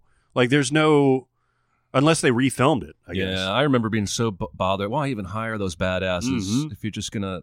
It's like hiring them to wear one of those dumb Bugs Life costumes at Disney World. Mm, What's the point? Well, it actually reminded me of like the the fight in An- Anchorman 2, where they get all these like big names. I know these guys aren't big names, but they are in the action world, and to just show up for like a bit that, that lasts, you know, minutes. yeah. Yeah, I don't like it. I don't like it. All right, Argo is a fantastic movie. Mm-hmm. It won Best Picture. It did. Um, but I'm always troubled at the end uh, because Affleck trumps up the tension Mm. from the real story of what happened so hard, Mm. so hard, and for a movie that has done tension so well for an hour and 55 minutes, and for a movie that is known to be based on reality. I feel like the ending he does here, trumping up with the phone call waiting, and the guys can't get to the phone because they're shooting a scene on the lot, and they almost get caught when in reality they just went through fine, got on the plane, and then they cheered. I could have cheered for that. Mhm. I didn't need the trumped up tension. It feels like if at the end of Apollo 13 they had thrown in a heart attack for one of the astronauts and some other shit that never actually happened just to try and drum up tension. Um, and it always kind of pulls me out of what should be a kind of a raw final Mhm. there after everything these people have been through. Uh, and so I'm, I'm calling that my bad moment in a good movie. I think the movie's And I, fantastic. I've I've actually wondered about that. Does it does that movie suffer at all if you don't make it? I mean, I can understand it goes too far, but should should he have maybe done it like half the speed? yeah, I, I would have been fine with that. yeah. it's it's more the excess of it Yeah. that bothers me because it, there's so many back and forth shots to John Goodman and then back to the guy on the phone and back to this and then back to that and I'm just like ah, that's- Does this happen? This happens before they even get on the plane. yeah because then there's an extra moment of of on the plane, right? yeah yeah where the the they think they're gonna they chase after him I Yeah, think yeah, yeah. Yeah. And, and I don't know if that's based in reality, No. but that's tense. Oh, okay. I got no you. Yeah, yeah, yeah. well Well, in and- reality he prepped them so well they went through mm-hmm. got on the plane and came home Mm-hmm. and and you're right. Maybe the movie version needs some more tension there but don't don't play it up so much. Yeah. it's just it's like a Well, simpsons they're gag getting- where they cut to something. stopped and the guys are looking at like the the Yeah, storyboards, drawings yeah. yeah. and all that other stuff and it's like yeah okay god. Wait, like we know they they made it. That's why the movie is being made right now. Um uh so yeah I, I agree they i mean they still do need to give some tension but yeah not so much where it's like you were actually sitting there they're trying to make you think that there's no way they got out got out of Right. this or whatever or It's- that the movie might possibly end with one of them getting shot or something. Yeah. You know, it's Yeah. not going to happen. So anyway, that's mine. yeah that's a good one all right so we're going to uh, do our sincast movie club You should join our club. You and your friend. Now, if you're not going to take this seriously, perhaps we should disband the club now. I love being a part of things. We've been doing that for the past few weeks. Movie club. And uh, this time we're going to be talking about sequels. Yes. Uh, you know what? This was an interesting topic because after okay, so what do we consider? We're gonna we're gonna go ahead and consider the ones that everybody already says, Mhm. and then make a list from there. Yeah. So, like everybody's gonna say Godfather Two, Yep. or Empire Strikes Back, Mhm. or The Dark Knight. Yeah. Those are the ones that everybody always says. So once you take those out, it becomes kind of interesting because sequels are hard to come by uh, on on our our like best favorite underrated underseen. It's kind of hard to to ca- you know come up with some, but I was surprised at how many there were Yeah. actually that went under these categories. Yeah.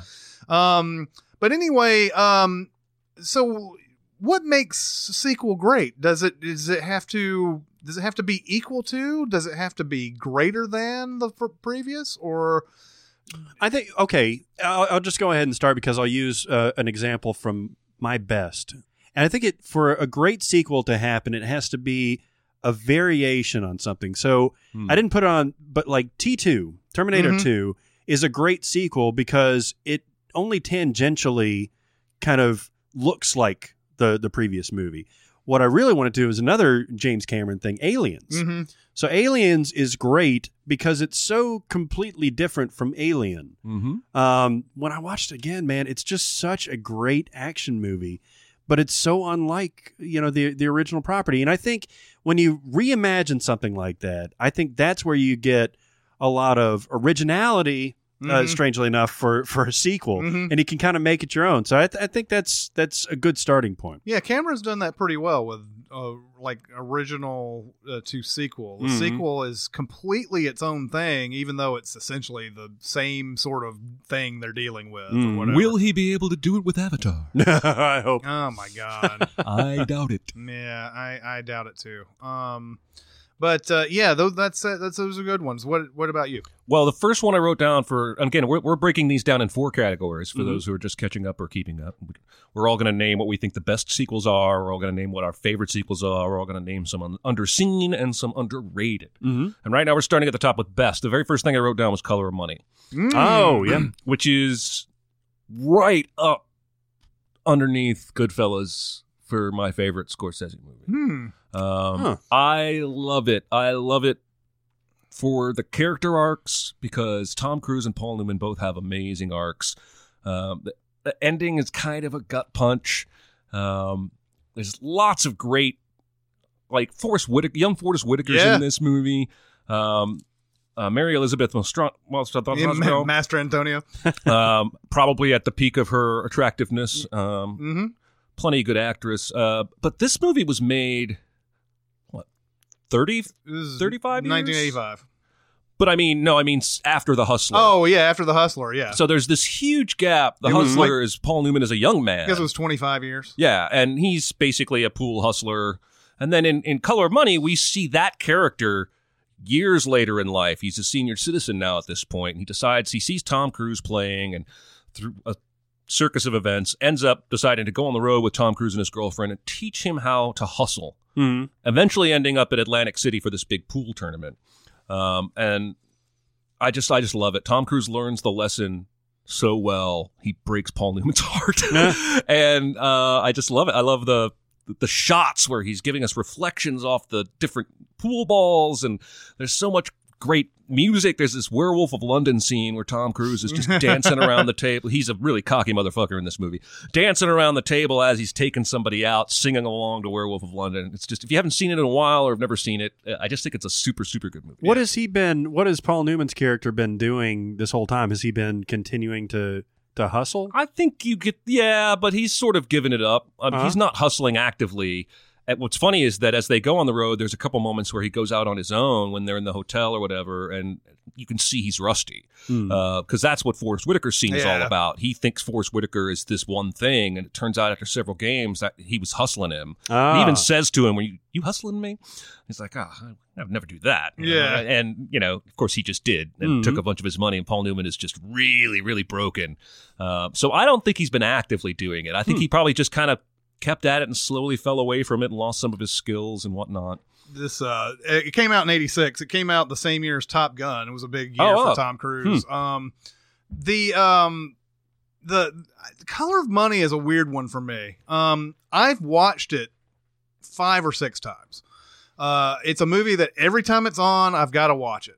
The ending of Color of Money um, has its moments, but it also just takes me right out of it. the The whole idea of a tournament during this whole thing, after they've been like hustling, Yeah. and everything, I love that whole dynamic between them, and it turns into sort of a. I- mean, I know that's what they're working their way towards is this tournament the whole time, but um, I, I was just kind of hoping it would be just continued, you know, these underground bars and finally making him, you know, making him him, Yeah. essentially by the end of it's it. an official like billiards tournament. That Oh, it- yeah. Yeah, yeah, Uh, There's a great shot of everybody breaking on like 30 different tables Ah. all at one time. Uh-huh. It's, it's, I, I love this movie. It doesn't Yeah. it doesn't pull me out, but I know exactly what you're talking. yeah the the thing about it is that is it that's exciting about it for me is just watching Paul Newman and Tom Cruise going through this and Cruise the guy just never fucking learns the entire time it's so frustrating Yeah.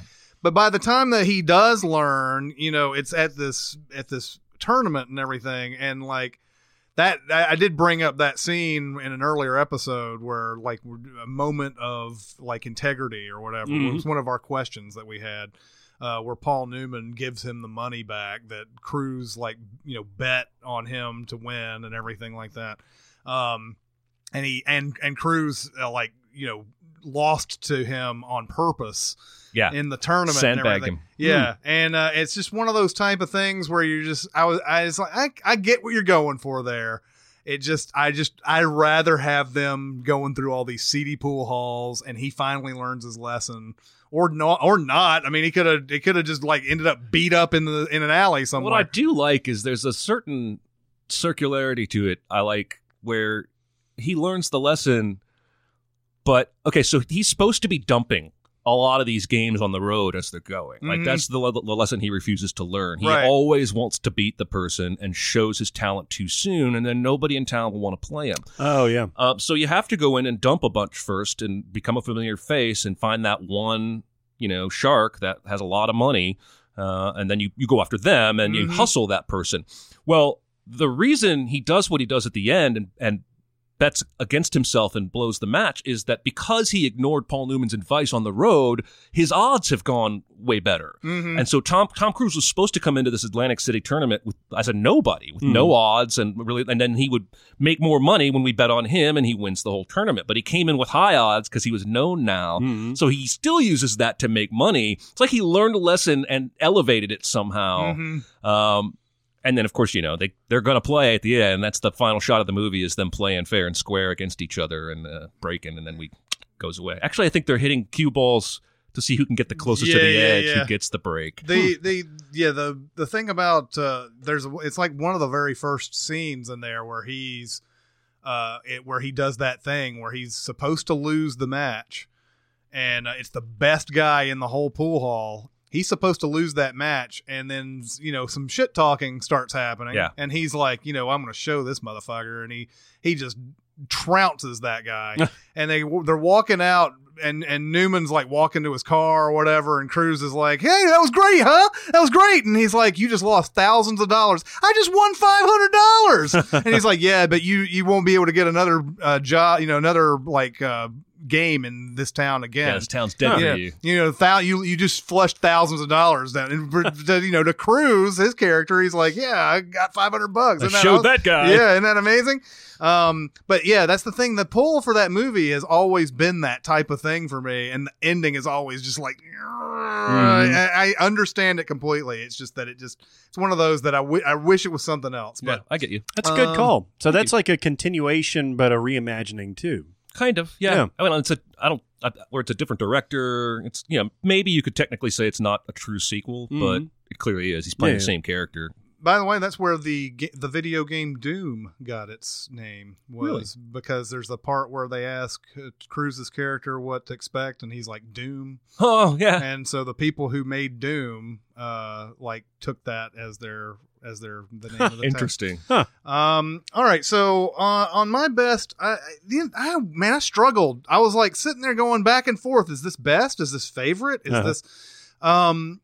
But okay. So I, I I'm probably going to have to say Mission Impossible a couple of times here. I'm going to say Mission Impossible Rogue Nation is in that best category. Yeah. Wow, yeah. Um. And and to think that it's a fifth movie. Yeah. Uh, at, in a series is mind-boggling Yep. to me. Uh, but they, Especially when there was such a lull in quality in the middle. right? yeah, yeah. Well, I mean, and I don't, you know, obviously, I don't think that. I think if John Woo were had given been given a real chance, like not a studio picture, he could have made that awesome. Yeah. and uh, it is so bad. it's a hideous movie. um, but uh, but but Rogue Nation. I mean, you, it's man. uh, How do they just keep making those better after? Like they're they're even better than the originals. Yeah. twenty years ago. That's how good they are Well, and that's the- everything. that is the thing, man. Like getting a different vision in there, Mhm. uh, even though that McQuarrie did the last two, right? No, he's No, doing. well, he's Or doing he's doing six. the next He's doing one. this next one, But then they had McQuarrie, and then they had Bird, and then Yeah. they had Abrams, and then De Palma Yeah. and John Woo. But like, yeah, if you get a different take on the same the same storyline, you can Mhm. get this magic, right? yeah. I love how man. I would probably put Ghost Protocol and Rogue Nation right side by side. Mm-hmm. I think Ghost Protocol is more fun. I Mhm. think Rogue Nation has more better action. Mm-hmm. Um, again, we've talked about that opera scene and the underwater scene Mhm. ad nauseum. Him on that plane. It's just move. The movie's just balls. It's awesome. Yeah. Uh, so yeah, great choice. well, yeah. The, just the you you look at a smart action scene like the one that's in the opera house and everything, and you know the the the decision that I I- I'm not gonna. I can't kill somebody. I can't kill somebody and ho- hope this goes well. I have to make the person that they're targeting like dodge these bullets. That's that's some great. You're sitting there going. A lot of times you're just like, oh, how's he gonna get out of this? This is one of the rare moments where you're like, how's he gonna get out of this? Oh, I didn't even think about that. yeah. and when you sit there and go, "Oh, I didn't even think about that," then you know you're watching a great movie. Yeah. and mm-hmm. yeah, that they they they come up with ridiculous scenarios like Bond, but it never feels like it's just silly. Yeah. like that that whole jump into the underwater, fucking like you know, getting the uh changing out the chips and all the other shit that he's doing. I think part of that is they don't, they don't give Bond any of that chauvinism. You know what I mean? Mhm. Like they're not giving Tom Cruise cheesy pun lines to Yeah. say about you know spy shit. Mhm. He, he plays it hundred percent real, uh, and I think that's why it works better. Yeah. Um, I could easily. I, I. I guess you know when I'm looking at best and favorite, I think Rogue Nation is is in that category of being best. But Hmm. my probably my favorite, and I'll just go into my favorite. My favorite is Ghost Protocol. Yeah.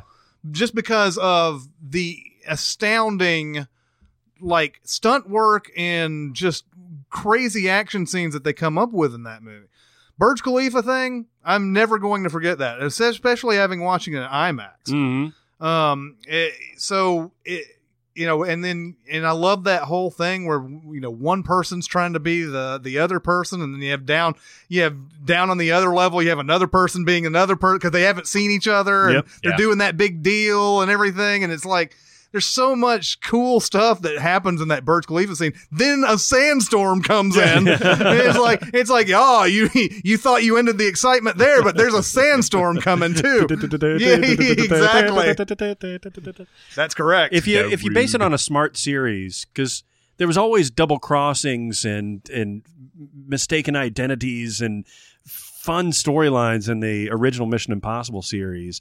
That's where you're going to get these like aha moments and these these smart ways to get out of things, and I love that stuff. Mm-hmm. Yeah, man, both of those are fantastic. And and I don't even think you mentioned the Simon Pegg scene in Ghost Protocol in the hallway. Yeah. Oh where yeah. it's all silent. And Bird does such a good job of letting everybody know what's going on, where everybody is. He doesn't need any dialogue there, even though his characters can't speak because they're trying to be quiet. Uh, you know, he's he's uniquely talented in that way. It's very. I think I've actually said this on the podcast. It's reminiscent of the Incredibles scene when. Um, the mom gets Yeah. caught Yeah. in three different Yeah. doors and has to. There's no dialogue there, but we have to figure out what she's figuring out as she's doing it. Uh, so yeah, Ghost Ghost Protocol Well, is a gem. yeah, I didn't even think that that the De Palma, you know, where he's getting lowered into the CIA computer and everything. I didn't think that could even be topped or even equaled. But that scene right there uh, is is at least close, if Yeah. not better. It, it might be better than uh, it. I don't know. It's probably not better than that. That scene in the first So Mission good. Impossible is incredible. Uh, but just to come up with, I, I come up with such a great little like device that somehow has that perfect angle to make someone look down a hallway and go, "Oh, that that's a hall. That's an empty hallway right there." you know, I mean, there are there are some ridiculous things you have to you spin your disbelief a little bit on, but like the rat. yeah, exactly. the rat in the AC vent that it's otherwise a surgically clean surface. but it's got but it's done with such great humor because there's the point where it fails and it's just Simon Pegg like in the hallway and he's like he and like the guys just as he looks up he's got it back you know and everything it's just it's good stuff Yeah. um so anyway yeah, good stuff. So my favorite is another long series that has different directors uh, that are featured. It's the Harry Potter movies. Mm. So it started off. I I've always found a great comfort with the Harry Potter movies for whatever reason. Same thing with the books. It I relate to it like hundreds of millions of people or however many it is uh, that love the series. But what what I thought that was really creative was getting Alfonso Cuarón to do Prisoner of Azkaban Mhm. because Chris Columbus did the first two movies and they were they were delightful. They Mhm. were Chris Columbus movies. They were fantastical, um, but you could tell that they were kind of treading in the same territory. And once they got to that that period of transition for their characters, they used a, a visionary director uh, to take it up to a different level. And I think he he absolutely did. And that's probably my favorite sequel of that series is Mhm. Prisoner of Azkaban. But I think Order of the Phoenix is probably my favorite overall just experience. Yep. It's because so it's good. really where everything is culminated. Where it's a great action It's movie. officially dark. by It is that point. officially dark. There's real stakes. You know, I don't think really there's the ex machina that flies in well, to, to save the day. kind of ex machina is that last scene. Well, sure, but then you have that wonderful scene between him and Voldemort. Oh, though. it's so it's good. uh, yeah, I I really and that was David Yates that came on and Yep. that's and he, his first He one. finished the series. He finished and he did uh, He did all Fantastic the, Beasts too, one, right? yeah. And uh, so yeah, those those two are some of my favorites because they're familiar territory, but it's done in a different perspective. I love it. Yeah. oh, I love the end of that movie. It's it's uh, my penis likes it. I don't know why I said that.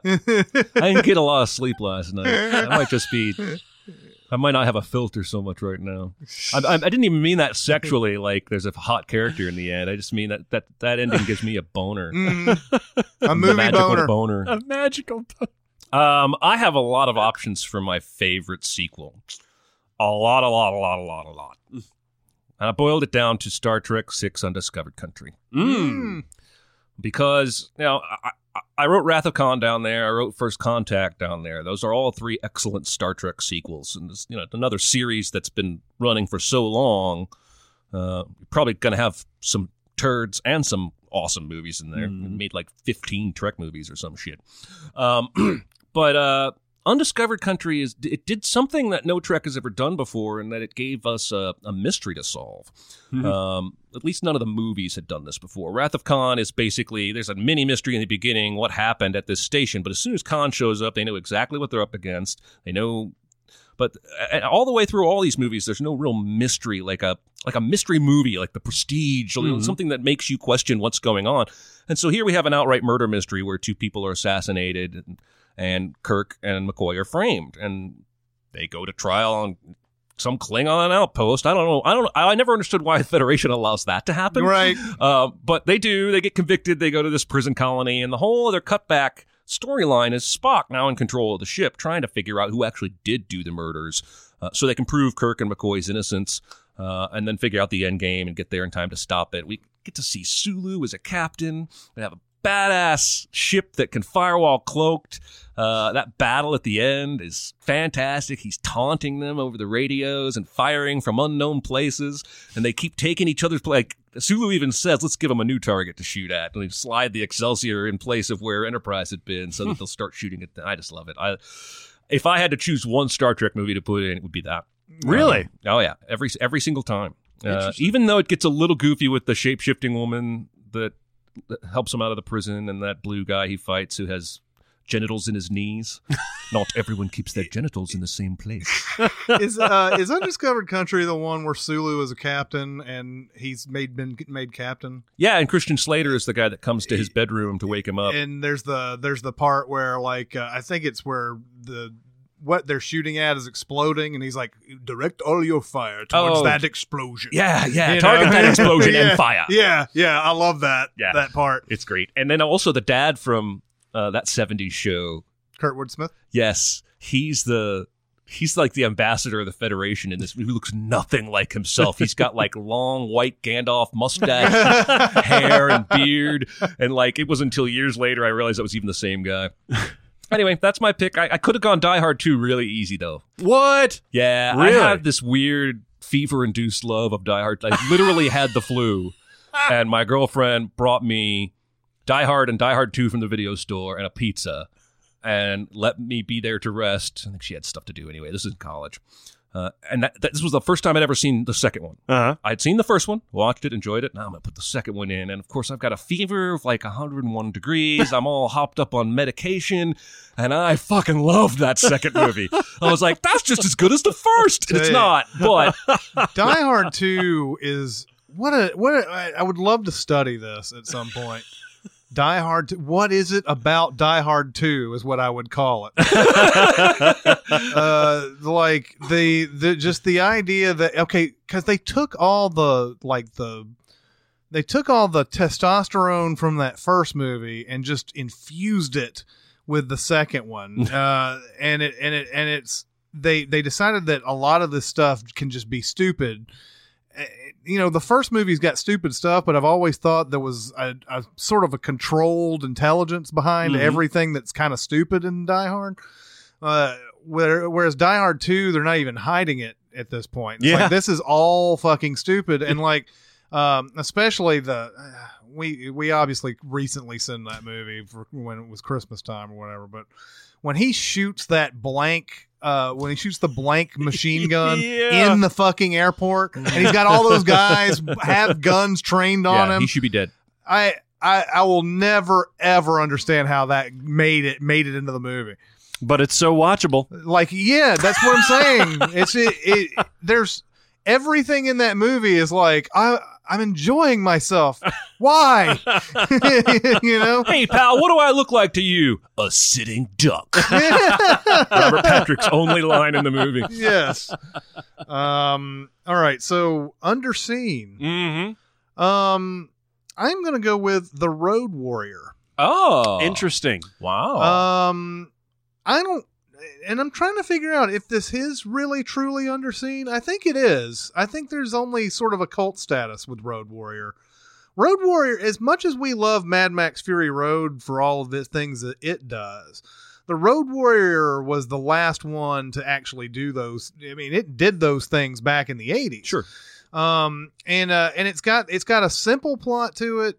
Uh, Max again, like Max does in all these movies, uh, except for the first. The first one is has nothing to like. All the other three movies have that same kind of thing where he's sort of drifting into a place, Mm-hmm. and they sort of either accept him or he's being jailed or kidnapped or something like that. But uh, he go there. The the main crux of Road Warrior is gasoline. It's not like you know in Fury Road, it's water, which Mhm. is even scarier to me. But uh, in, in gasoline, there's a there's a place that like basically has all this gasoline, and there's always these bad guys who come by and steal their gas. Uh, the one day that they actually accept Max into this this little city or whatever that's in the middle of the desert and everything, um, that's when you know he starts doing the whole like, well, we need to fight back and all that type of Mhm. stuff. So it's that type of movie, you know. It's just it's a very simple, well contained, well done sequel, and it's actually I think better than the original. I mean, the original was, uh, I mean, a simple, you know, sort of revenge story, but it Mhm. was, you know, this this was this was Mad Max as we came to know it Yeah. was Road Warrior. Yeah. You've seen Road Warrior, right? Yeah, but not for maybe 15 years. Um, I never, I never disliked or loved any of these movies. Mm. Um, Mad Max Fury Road, I love. Yeah. but I didn't have the hype going into that that Mad Max fans had because I was never the guy that was like, "Let's pop into Road Warrior, man." Yeah. This just wasn't ever a, a thing I did. But hearing you describe that movie sounds like every other Clint Eastwood movie made in the 60s and 70s. Mhm. In terms of like a drifter comes into town and Yeah. has to protect them Yeah, and help them yeah. fight It- back it- against the bad there's guys. no doubt there's there's some inspiration Yeah. there um but you know uh, i watched all of these um what was it i was i think i was watching them just before fury road came out Hmm. just to sort of recollect and i hadn't seen i didn't had not seen i think Th- beyond thunderdome i had not seen Mhm. it even though that's probably the most popular one out of that group and it's the worst one Yeah. um but uh but i was watching them and i was like man road warrior is uh is excellent Mhm. It is it is i think is it's as good as fury road um as far as what you could do back in the 80s Sure. anyway like you know i mean fury road is just balls out Yeah. insane um but the but this one is just a very nice simple story they they're- got some gasoline somebody's going to try to steal the gasoline Yeah. and mad max helps them not steal the gasoline Well, I got one that's definitely a cult favorite. It's Army of Darkness. yeah Ah. So, Army of Darkness is a sequel to a sequel that was kind of an odd sequel uh, to Evil Dead 2. mm-hmm. Um, this is after he goes back to medieval times and way back into the, the past and sucked through the, that portal at the end of Evil Dead 2. And it's hilarious. It's Mhm. fucking awesome. It's so great. I mean, this is really where Sam Raimi and Bruce Campbell and everybody, the uh, the writers behind it, were just having the most fun. Mhm. They had the biggest canvas, and they were just like, you know what? Let's let's just go fucking nuts. Mhm. You know, and I, it's got great quotes. He's, you know, when he finally comes out of the car and he's got the gun, he says, "This is my boomstick," Mhm. And you know, telling him to shop smart, shop S Yeah. smart. Yes. You got that. um, but uh, it's it's just fun. It's it's them finally saying like really adopting it because the first Evil Dead is you know generally like s- trying to straight be a horror movie Right. with the little laughs, Right. and then Evil Dead Two is still pretty scary at times. Yep, but it's even though it's, just definitely got the loony. humor. Yes, Yeah. and this is just almost straight comedy. I You think get it the is. Deadites and all that stuff. Yeah. and, uh, I think it is underseen. I didn't see it until college. Somebody got like a, a VHS tape over to me, and I watched it. Just fell in love with it. Well, this is just this is the first one I saw. I had never seen Evil Oh, Dead really? one or two. No. Same here. And it was this. Remember me telling you? I think it was last week about my roommate Brian in college who giggled so infectiously you would fall in love with whatever he was watching, Yeah. even if you hated it. He's the one that showed me this movie, Huh. and he was giggling hysterically, and I started giggling hysterically. And then later, when I went back to watch Evil Dead and Evil Dead Two, I was like, "What the fuck, man? These are nothing like Army of Darkness." But I think you're right. I think most most movie fans, when they talk about one of the three of those movies, they're talking about one of the first two. I Mhm. think. Uh, Yeah. the- Army of Darkness doesn't seem to come up very much. This to Mhm. me is the beginning of Bruce Campbell as a uh, you know celebrated B actor. Oh yeah, yeah. um, because this is where he's given all those lines. You know, like you know the the the one ghoulish uh, woman who was beautiful before and everything. So you once found me beautiful, and he goes, "Baby, you sure got ugly." and uh, and uh, and you know, and like um, and then telling uh, the Embeth Davidtz's character, like you know, like she's like saying, "You said that you would be, you'd stay around." I don't remember what it was. Because he's like, "Baby, that was just pillow talk." Yeah. you know, and and, uh, and of course the man that is a to me is a stroke of genius when he is having to say the words. And and he he ends up coughing that third one. And I've always loved this because yeah how does the the spirit realm really know whether or not you said something right are they going to penalize you if you don't say it exact you know that type of thing um yeah. It's like Brato, Yeah, well, it's from the uh, the day the Earth stood still. That was the. Uh, Oh, really? Yeah, that's where they got those uh, that phrase. Um, my my favorite all time line of Army of Darkness. I don't know why it's always struck me as super funny. They're fighting that witch, and uh, and like they they you think that they've they've killed her or whatever, and he goes over and he goes, "It's a trick." Get an axe. um, yeah, it's absolute lunacy. I love the, uh, you know, there's a part where he's like, uh, little goody two shoes, little goody two. Apparently he's, he's, uh, imitating Sam Raimi, giving him directions Oh, for, wow. for the, for the thing. Uh, so like, man, yeah, they obviously were having an incredible time. it's interesting to hear movie. you guys started off with that because I think you really can, and Mhm. because it gives you like the backstory beforehand. Yeah. kind of thing. And uh, yeah, so go out and watch it if you haven't. Yeah, and It's tonally, it's recommend. so different. Yeah. you don't really need the first two to Mm. set it up for the tone of this one. So, Yep. Um, my underseen sequel, I'm going to go with the Raid Two. If only Mm. because both Raid movies are still criminally underseen, at Mm. least here in America. I think maybe overseas they're much more well known. But I think the average Star Wars fan has no idea those two guys in that Force Awakens scene you talked about Yeah. were from this movie called The Raid 2. Um, what I like about The Raid 2, and the reason I think it's better than the first one, is that, you know, the first one has that conceit of, I got to get to the top of this building, there's bad guys on every floor, and I'm at the bottom. And that's very cool. And he does a lot of cool shit in that tight quarters fighting. But if the sequel had been that, remember when you were talking about what makes a good sequel is that it adds a change to the mix, right? So now his canvas is bigger than a building. He's got an entire city. Uh, and it frees him up to do amazing shit we didn't know he could do, like the car driving chase scene I always talk about, or the mud fight in the prison, none of which could have been done in that first raid movie. Um, that kitchen fight, you could have Yeah. done that in the first raid movie, but that fight is awesome. It is. All these characters are colorful. You have the old guard of the gangsters, the the, the parents who are sensible and know not to go too far, and he's got he's got his son who's a hothead who wants to take over the business and push things too fast, and uh, you got the restaurant wild card owner who comes in out of nowhere with his faction, and it's just ah, it's so good. That So night good. that nightclub scene is in the sequel, right? yeah, yeah, with the well, I forget that character's name, Uh, but He's like the assassin or something Yeah, like that. like the homeless long-haired looking guy, yeah. God, that scene is so great. Yeah, it's like a nightclub slash movie theater looking. Yeah, yeah, yeah. because there's multiple balconies going up. Anyway, it's fucking fantastic. If you if you have not watched it yet, I have not said enough good things apparently, or you just don't trust me. Uh, but it's visceral. It's fucking awesome. It's got this big sweeping crime story. Mhm. Um, it's the Dark Knight without Batman. Um, Yeah. in, in Hong Kong. It's fucking fantastic. Good call. Yeah, All absolutely. right, now we got to do under underrateds. yeah, underrated. yeah, go go ahead, go for it. Well, I've already talked about my love for Fletch Lives, and so I'll I'll I'll kind of brush that aside. This is not a good movie, okay? But it is underrated, I think. Mm-hmm. Bill and Ted's Bogus Journey. Oh yeah, I bet you'll find people that think it is a good movie. Do you think I an think actual you good will. movie? It's interesting because I've watched this movie several different ways. Straight on when it came out as a kid, basically, um, is just like, dude, this is fun. They're, they're they're going to hell and all that stuff. But then, like, if you look at it as kind of like an existential type of mentality, hmm it has a lot to say about like you know the decisions that you make and the consequences of that.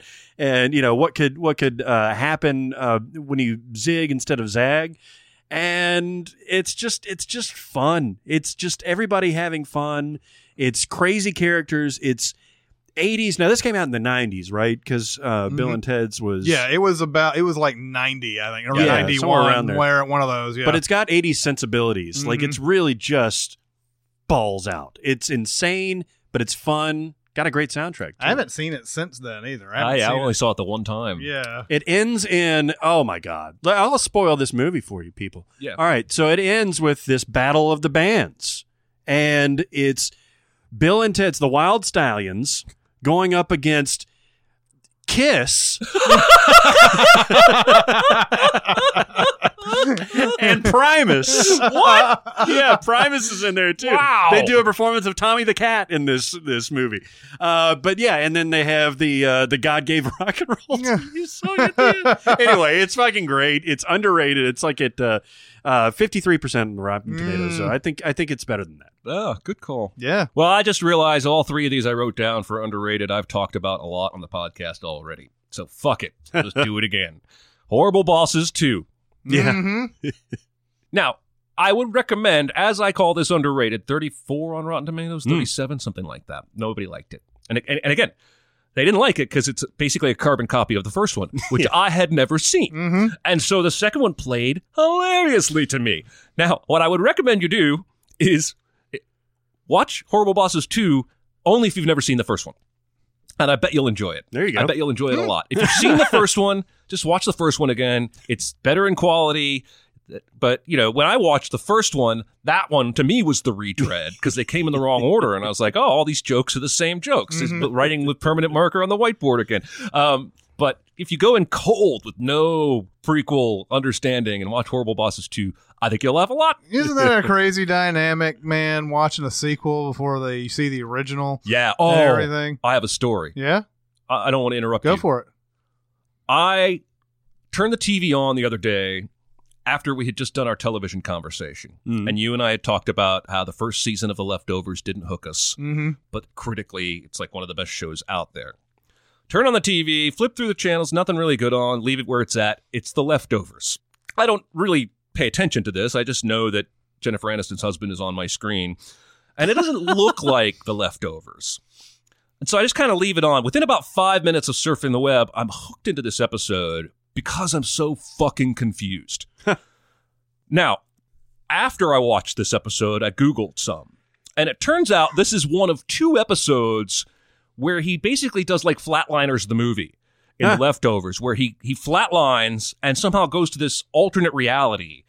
And in the one I'm watching, he's both the president and the president's twin brother who has the nuclear code key surgically implanted behind his heart. And the- one of them has to kill the other one and cut out his key in order to fire the nukes. And I'm like so fucking lost. I was like, how did it go from the first five episodes I saw to this? And he's president of the United States. And the episode ends with like missiles coming down and the whole world exploding. And he wakes up in some barn. And I was like, what the fuck is going on?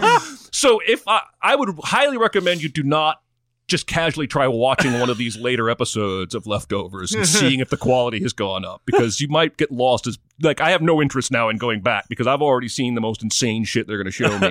Yeah, anyway, that's that's pretty awesome. I didn't mean to do that, but yes, it is interesting when you watch a sequel before you've ever seen the original um, because it, it colors you. That's why I say Last Crusade is my favorite Indiana Jones movie, and, you know, so on and so forth. Yeah. Um, I'm gonna go with uh, on underrated. Although, and I've just now checked Rotten Tomatoes and IMDb, they're a little bit higher than I thought that they would be. Crank Two, High Voltage.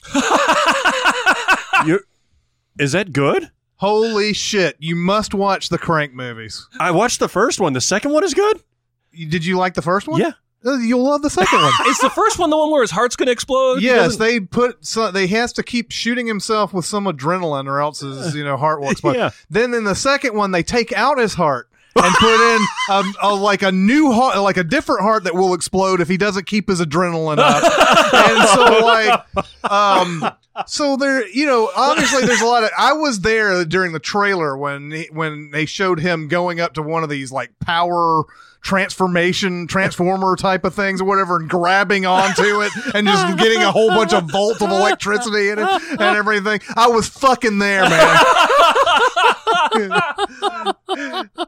And uh and so like the you know i mean again it's so ridiculous. Like there's a point where he goes to the horse track and he really needs to get the his adrenaline up and his girlfriend's there and they fuck on the horse race track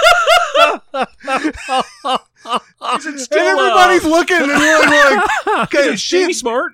it's Amy Smart. Yeah. In the first one, they had to do that. Yeah, yeah. In the first one, they so in the second one, they of course they decided to top that, and she's on like, and she's like, hey, you know what? Fuck it. You know, uh, you you need to do this to live. Um, Is there a third crank movie? no, Oh. I don't think. I don't. I mean, I don't think even the first Crank did great business, but they. I mean, may I guess it did well enough. Yeah, Well, I don't there's an audience for that Jason Statham thing mm-hmm. because there's been multiple transporter movies, multiple crank movies. Yeah, no, Crank was a was handful a of lot one-offs. Yeah, these Yeah. these these movies. This is, ex- I mean, this is something that you know. It's a it's a common thing to say. This knows what it is, and it's going for it and Mhm. everything. And and it's it, it's pretty much comedy at this point. You know, there's not. I mean, it's yeah, it's serious, quote unquote, that they you know he has to do this these things to live, but it's they're so insane. and like you know, I think at the end of the first one, he like pretty much dies. Yeah, yeah. Uh-huh. And it's, they they still and they show him like blink or whatever at the end after he's like falling like yeah, he, he jumps out of the helicopter, right? yeah yeah, yeah. Um, it's just one of those where they're like like you know what uh this is balls out insane. But he has to do it. He has to do it, right? This is he's gonna we're gonna we're gonna do make him do this, and uh, it should probably kill him. But in this world, no, it's not going to. It's like whatever goes. The, the Neveldine Taylor guys, the the the directing team, they did another movie called Gamer. That's uh, Oh, that's he's got, in that one too, right? uh, no, that's uh, Gerard Butler. Oh, you're right, you're right. And it's got uh, it's got uh, uh, Michael C. Hall as the bad guy in it. That's another movie that's just it, it was just enjoyable to me. it, it's it's stupid, insane type of movies, and like you know, I mean, they just anything kind of goes. That's the one where like video game players are controlling real life people. Yeah, yeah, yeah, yeah. And uh and and you know, you're sitting there going, I probably shouldn't be enjoying this. but somehow I am. It happens. happens to the best of us. yep. I have to check that out. That yeah. sounds hilarious. I haven't I actually haven't seen Crank 2 since it came out, but it's not because uh, you know, oh, that was a shitty movie or anything. It's just it's one of those movies, and this is why I put it in the underrated. It could also really could you put it under seen as well. Um, it's just one of those movies that uh, you don't really immediately recall.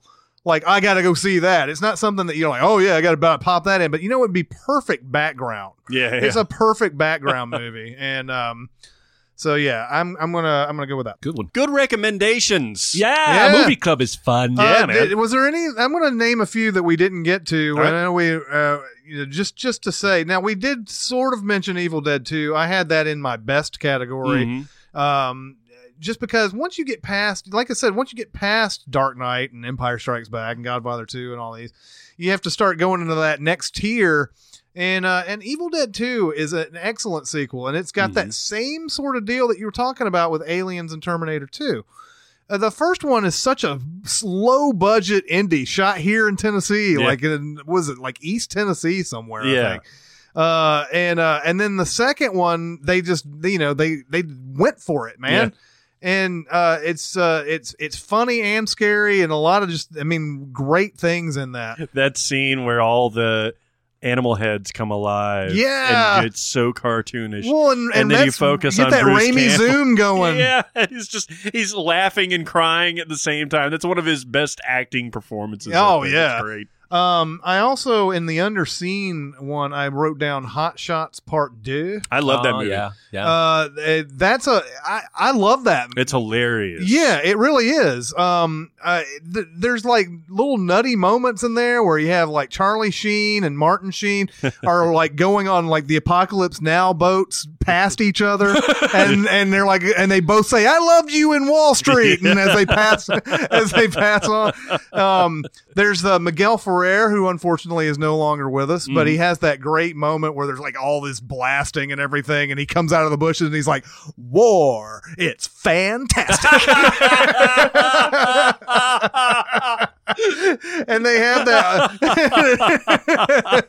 they have that whole thing where like you know like uh when when sheen basically is rambo is blowing away all these dudes they're like got a little counter at the bottom Yeah, that's yeah, like yeah. more violent than robocop more violent than total recall most violent movie ever I Um, think that I love Hot Shots, but I think Hot Shots Part Two is better. it's than, it is better than, the first than one the first one. Yeah. that's a funny one. yeah I almost listed uh, Naked Gun. Uh, Yes. two and a Yeah, half yeah, yeah. Yeah. One of my. Yeah, Naked Gun two and a half is also uh it's I think underappreciated. The Yep. first one is obviously the best one, but like the two and a half is has got a lot of great stuff. Thirty three and a third.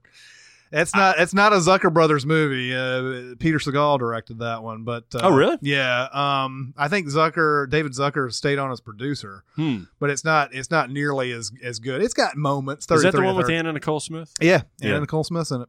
Uh, and then also uh, on underrated, I put Wayne's World two down. Oh, interesting. Um, I haven't seen that s- probably since it came out. Yeah, Really? I've seen that a bunch. I've seen that. I've seen Wayne's World and Wayne's World 2 a bunch. Yeah. No. I, And Wayne's World, do you like Wayne's yeah, World I do. What's the story in the second one? Uh, they are. They have to put on a, a concert named Waynestock. Yeah. oh, And they're trying to come up with all these bands to come to come play at it, and they don't have any. They don't. They they tell people all these bands are going to be here, but they don't have the band signed. Oh, nice. Uh, Isn't one of including fucking Aerosmith? Aerosmith.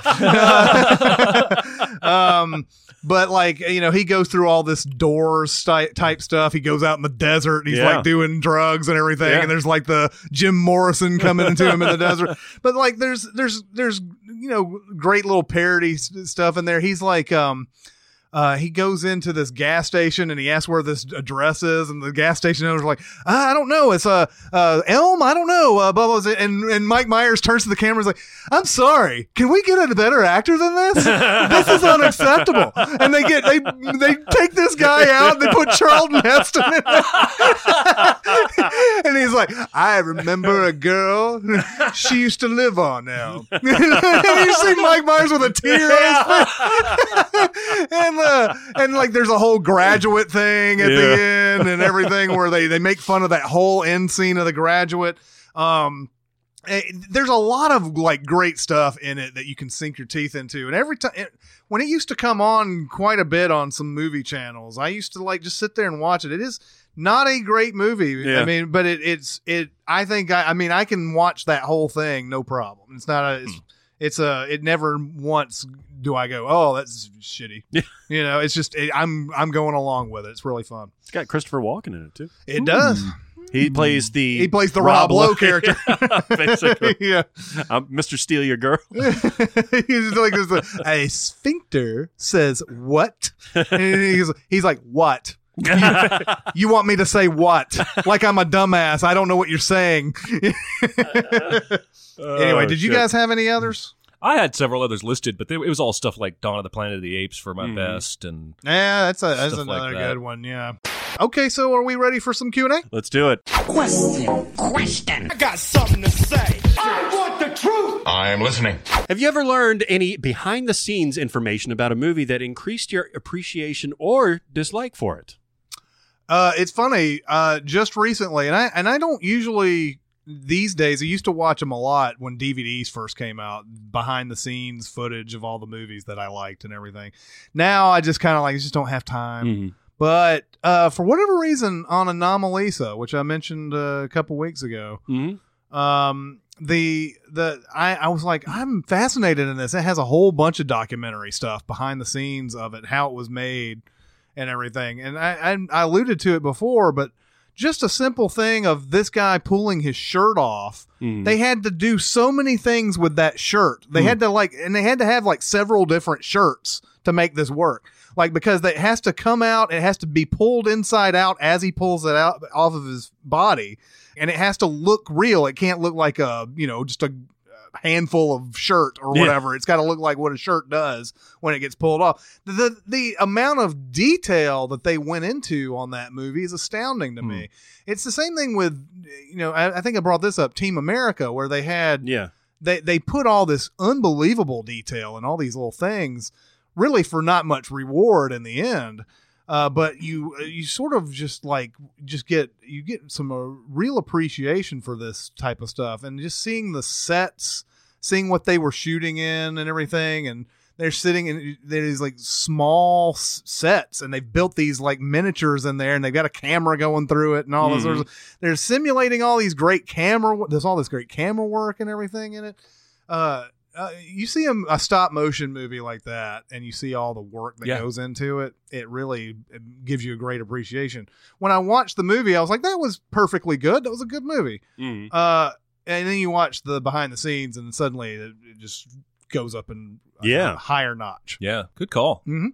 Um, so I have a couple examples uh, for both direction, like Mhm. the Tom Cruise stunt stuff in the last two Mission Impossible movies, when- that he actually ran up and down the side of the Burj Khalifa, that he actually did hang on. He was harnessed, but he was he did hang on to the side of that plane outside while it took off. That stuff came out before the movie in both instances, and it and it greatly adds to my enjoyment of the movie when I'm in that.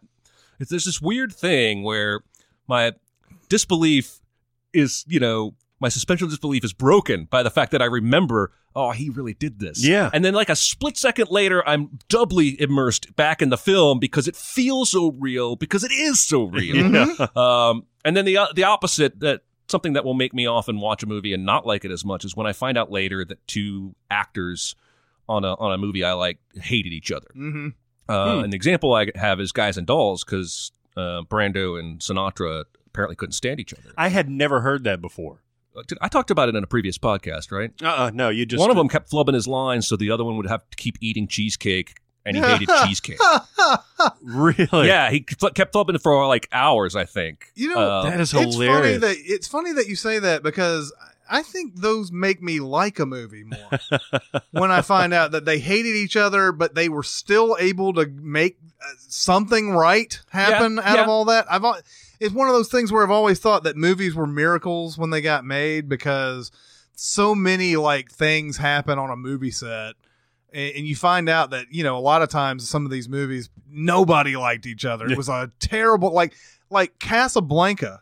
All the people involved with that movie thought they were making a piece of shit oh yeah. they all thought they were making a piece of shit on that movie Huh. and and they they thought this was just this was going to be something that just you know quietly came and went and it wasn't going to be a big deal and all this other stuff and then somehow some way they made a masterpiece and everybody in the movie doesn't think they're making one That's, That's crazy. crazy. That's crazy. I do like. I, I agree with with Chris a little bit on this because that scene in Caddyshack Mhm. between Chevy Chase and Bill Murray, I think, is that much more fun because you can tell there's this underlying like tension between them. Mhm. Uh, where you know it's playing off is like Bill Murray's like trying to you know you want to hang out you want to get high you know that kind of thing. It's like no no no uh, I'm just gonna play through. Can I get a ruling here? You know, and uh, I don't know. It just it, it it makes it pop a little bit. But I see what you're saying, and I had no idea that Brando and Sinatra hated each other. well especially if they if they on screen they're best buds and you're like oh man i bet they're best buds in real life and then you find out oh they hated each other they wanted to kill each other It's pretty that easy does for take me it out to believe that Brando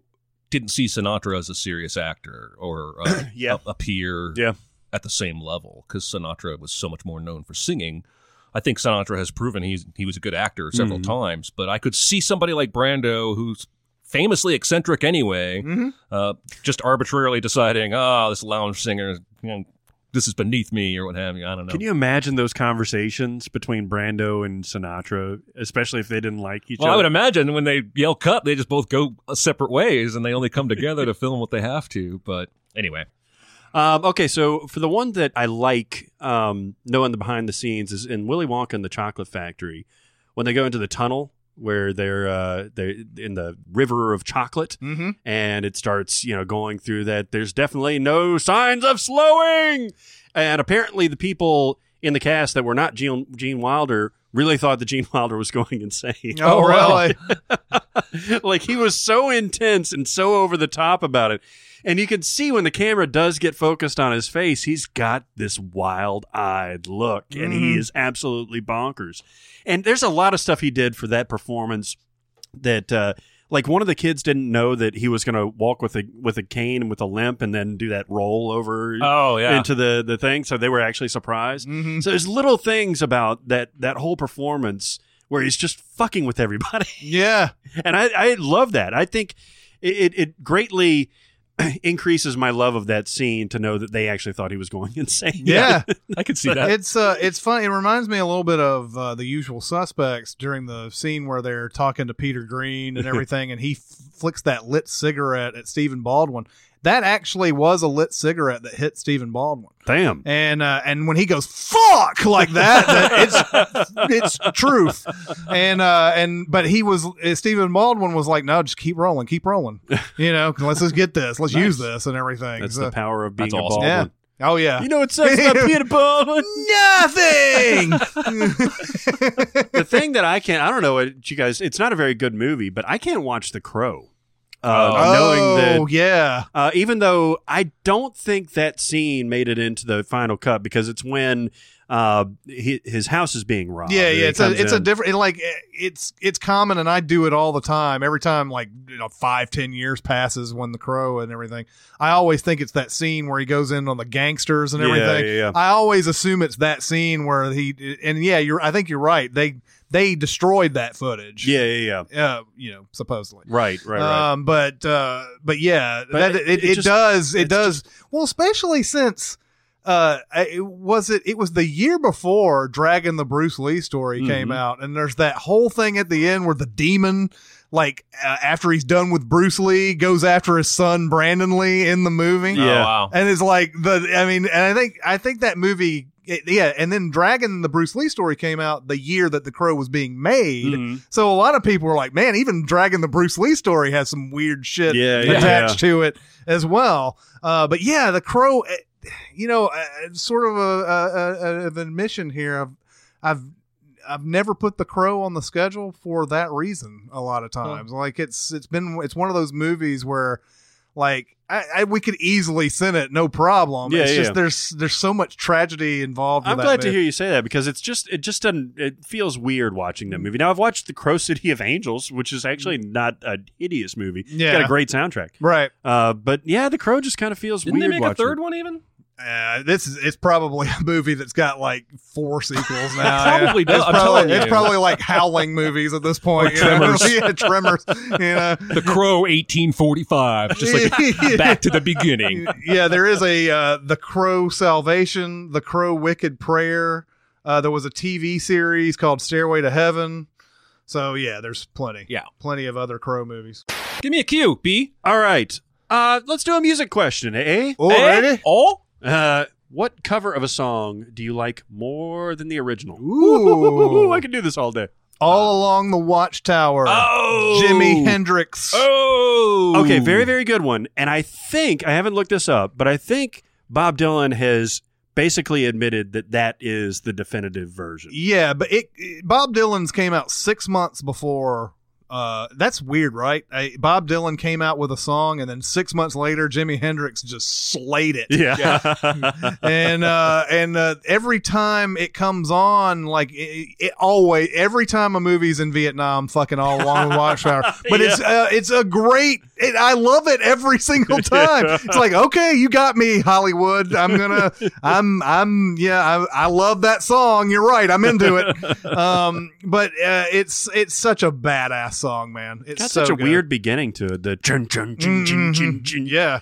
and uh, yeah, very distinctive. And yeah, I mean, Dylan D- Dylan can let Hendrix have a song or two. He's got he's got more than yeah, enough. exactly. I uh, I He's think doing it's okay. funny that you chose that song because I'm choosing the song from Rattle and Hum, Mhm. and U2 covers all along the Watchtower on Rattle Oh, and Hum. Oh, really? Yeah, but Yeah. I'm choosing Helter Skelter Ah. um, because like when the Beatles do Helter Skelter, I there's just a little too much British twangy happiness in the in the vocals. Yeah, yeah. you know what I'm saying? I know exactly what you're saying. Um, and when U2 does it, I I feel more crazy. yeah, yeah. Does that make sense? It does. This is a song. Well, is this the song that Manson stole lyrics from, or did they write the song about Manson?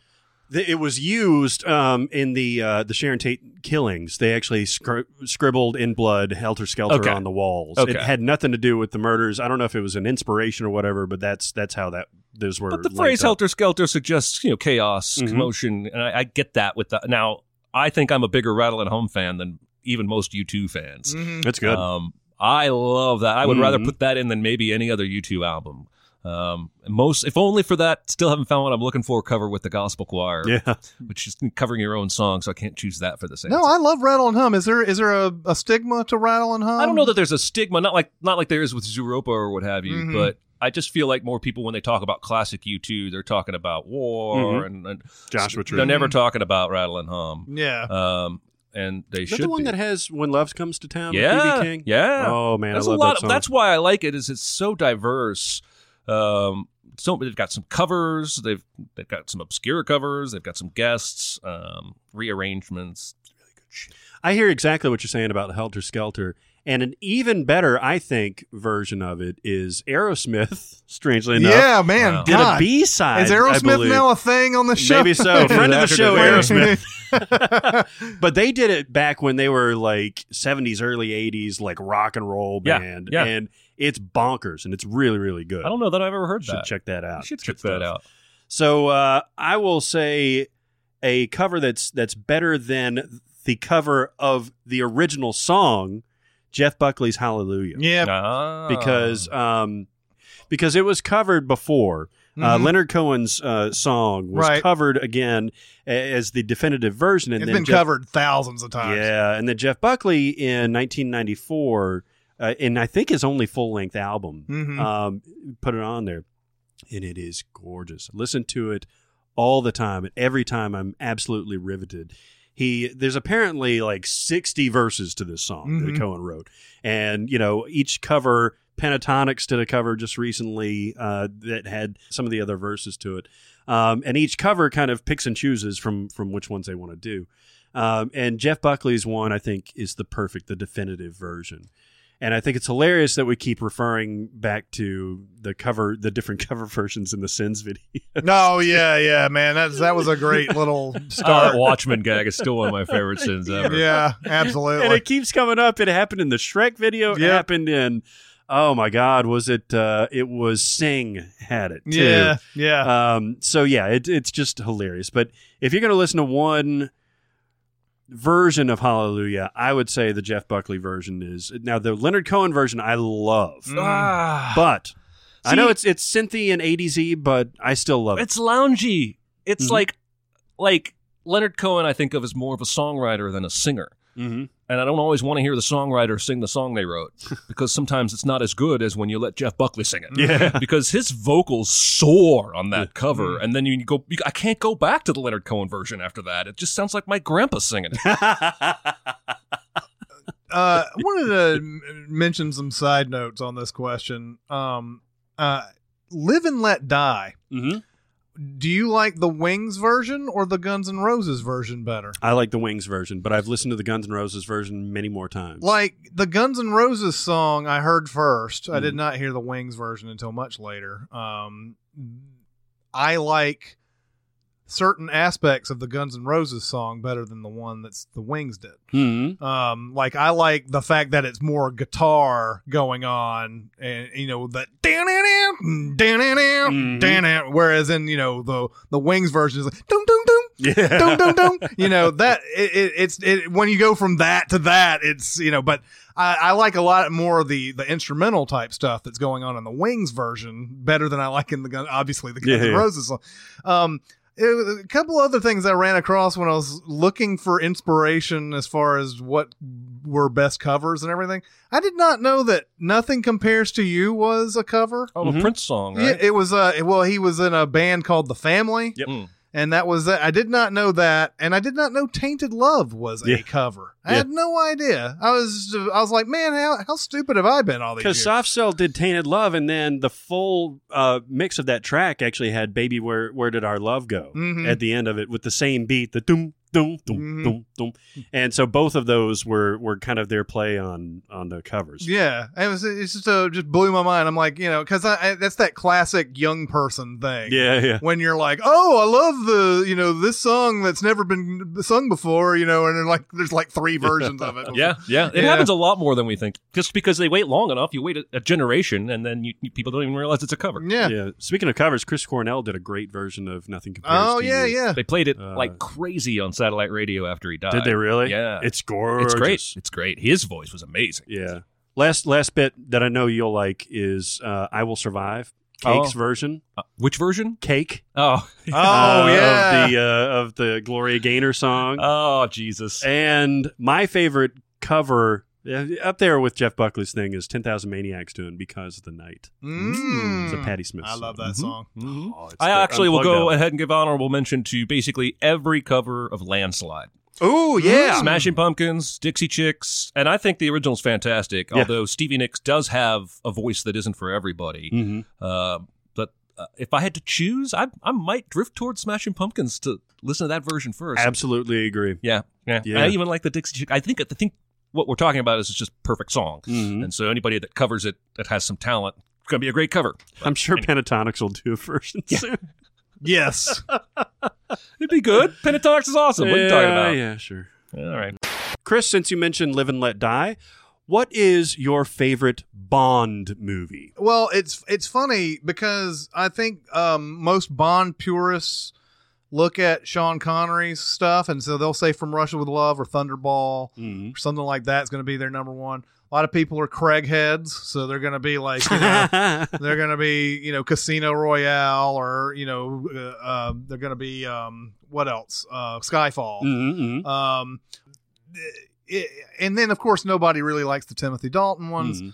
And you know very few people have really seen the George Lazenby one. So Ro- Roger Moore is in that middle where there's like there's not very many like good ones, but he did the one that I think's the best one, Mhm. and it's The Spy Who Loved Me. Uh-huh. Um, every time I've I've, I've actually done gone through Bond movies and had to rank them before, Mhm. right? And I was like somebody at work when uh when I was at Hollywood 27 and I think it was Skyfall had just come out was like, you know, name your top 5. And so I went through and everything and The Spy Who Loved Me came out on top. It beat out all the Connerys, it beat out all the Craigs, it beat all the uh, Pierce Brosnans obviously. Mm. Um, it, it it's just an excellent Bond movie. It's so good, and I would put Her Majesty on Her Majesty's Secret Service up there too. Uh, Interesting. It's a it's a good one. Um, it's It's been forever since I've it's seen not that. it's not one that you know because Lazenby was he was there one time and then Mhm. he was gone. And then they got Connery back for Yeah. one more, and then he came. He left, and then was that put- Diamonds Are Forever? Was the Diamonds Are Forever? Yeah, was yeah. what? Yeah, was the one right after that. with Kim Basinger, right? No, it, Kim Basinger was Never Say Never Again, which was Oh, which yeah, is yeah. which was not a part of the Bond canon. By the. Oh, yeah. they they the uh, producer of the original Bond movies, uh, one of the producers of the original Bond movies, uh, broke off from Eon, or I think it's yeah, it's Eon Yeah, yeah. Productions. Uh, broke off from them and said, "I want to." He's he's I'm going to have the rights to um, make a Bond movie, but he only had the rights to remake Thunderball. No. And so he remade Thunderball with Never Say Never Again. Yeah. And it came out the same year as a canon Bond movie, Octopussy. Oh, and yeah. Octopussy actually beat Never Say Never Again. Interesting. So even though people were like, you know, I love Connery best as Bond and everything, goes. I mean, I guess they watered down the product a little bit, so people knew that they weren't really getting into a Bond movie. But it is just a funny, funny tidbit in 1983 that, that the the Connery Bond didn't do as well as the Roger Moore one. that is weird. Um, but uh, but yeah, man, uh, if if you love Bond movies, Spy Love Me. Almost every other Roger Moore Bond movie is garbage. Yeah. almost every one of them. The the Live and Let Die is terrible. Although there's got some there's got some fans of that, but it's yeah. not good. Uh, Moonraker is is okay. Mm. Um, uh, but The View to a Kill's terrible. That's got Christopher Walken in it as a bad guy. Oh yeah. View to a Kill's not good. Octopussy's not good. I mean, Mhm. I don't really care about James Bond. I'm sorry. I just the, I would probably say my favorite Bond is Skyfall, and I would guess the reason is because it is probably the least like a normal Bond movie Mhm. of all the modern Bond movies. mhm. More like just an action movie, more Bourne than Bond. Um, and I just, yeah, probably my upbringing. My parents are not going to put this guy who drinks martinis and shags women in front of me. um, there's action and guns and whatnot. So it was just never really exposed to me. My first exposure to Bond was the Pierce Brosnan movies. Mhm. And the first one that I saw was like, well, it was pretty good. Mhm. And then, you know, obviously learned since my error in calling that movie good because I think they're all terrible. But um, I just maybe the what is a good Bond movie just doesn't move me. I don't. Maybe Goldeneye Yeah, yeah, yeah. Well, I mean, or they have Goldfinger. I mean, Goldfinger. Yeah, because they have the girl formula, right? Where he has to seduce three girls At least. throughout the the movie. at least. A henchman, a uh, Well, including some really fucking creepy 1960s Moors going on Uh-huh. in the uh, in is- especially in um I got to think of which one this is where I think it's it it might be uh Doctor No. Oh man, I can't remember. They they do kind of run together, but he goes to that he goes to that spa and there's like a nurse or somebody Uh-huh. running around and like he like he ends up just like just taking her just Yeah, like yeah. takes her into the room and like you're just gonna go ahead and do this yeah, because that's fucked up. yeah it's so fucked up and you're like eh, like i guess in yes in the 60s that was just kind of like yeah that's all right and then you look at it with uh 2017 eyes it's, uh, It's way rapier yeah, yeah. yep, yep. Well, my favorite is one of the weirdest ones because it takes place almost entirely in Japan, and Oh, yeah. it was written by Roald Dahl. Uh, it was uh, "You Only Live Twice." mm-hmm. Their regular screenwriter wasn't available, so Roald Dahl, who was a friend of uh, Ian uh, the- Fleming. oh yeah, yeah Ian Fleming, um, stepped in to write the screenplay. That's weird. And uh, it, it's interesting because it starts off with Sean Connery as Bond getting killed and this daring escape and all this stuff, and then starts an entirely different movie. yeah And this is where you get the the first uh, glimpse of Blofeld. This is Mhm. where you get the inspiration for Doctor Evil's volcano lair. Ah. There's ninja attacks in this movie. It's bonkers. It's it's fun as hell. But you know that that's another one that, that the other star of Bond movies is Ken Adam, the production designer, and Mhm. he made that fucking volcano fortress that's in there, and it's great. yes, It's so great. Uh, it even has the the trap door for the girl getting eaten Yeah, by piranhas. yes, yes. It's like I want sharks with freaking laser beams. yeah, but you you see all those like awesome like uh, villain layers, and that's the uh, that's Ken Adam all the way, Yeah. especially in uh, Goldfinger. Yeah. where he's got that thing, you know, spinning around and all this other stuff. You know, uh, I love how uh, how somebody who you don't really know is a star of a movie Mm. like Ken Adam Yeah. was with James Bond. Yeah, that's a good call. I just did the worst Doctor Evil impression. Uh, it was totally fine. the power of Christ compels you. All right, uh, that will do it for this week. Uh, please keep going to SoundCloud and giving us your thoughts. yeah, man, we're having a lot of interaction. We get a lot of comments from you people, and uh, we love it. We Mhm, love it. mhm. Uh, What we do you read all of mean, them. you people? What do Mm-hmm. you mean, you people? All right. Um, yeah, it's fun. It's fun. Go to iTunes and, and rate us. Um, you know, if it happens to be a, a good rating, Mm-hmm, we ain't mad at you. Yeah, that's right. So uh, yeah, keep it up. All right. Well, that'll do it for this week. It's Chris Atkinson, Jeremy Scott, and Barrett Sherrill. We'll see you next time. Thanks for listening. Comment on our episodes on our SoundCloud page. Check us out on YouTube, Twitter, Facebook, and Reddit. And be sure to visit cinemasins.com.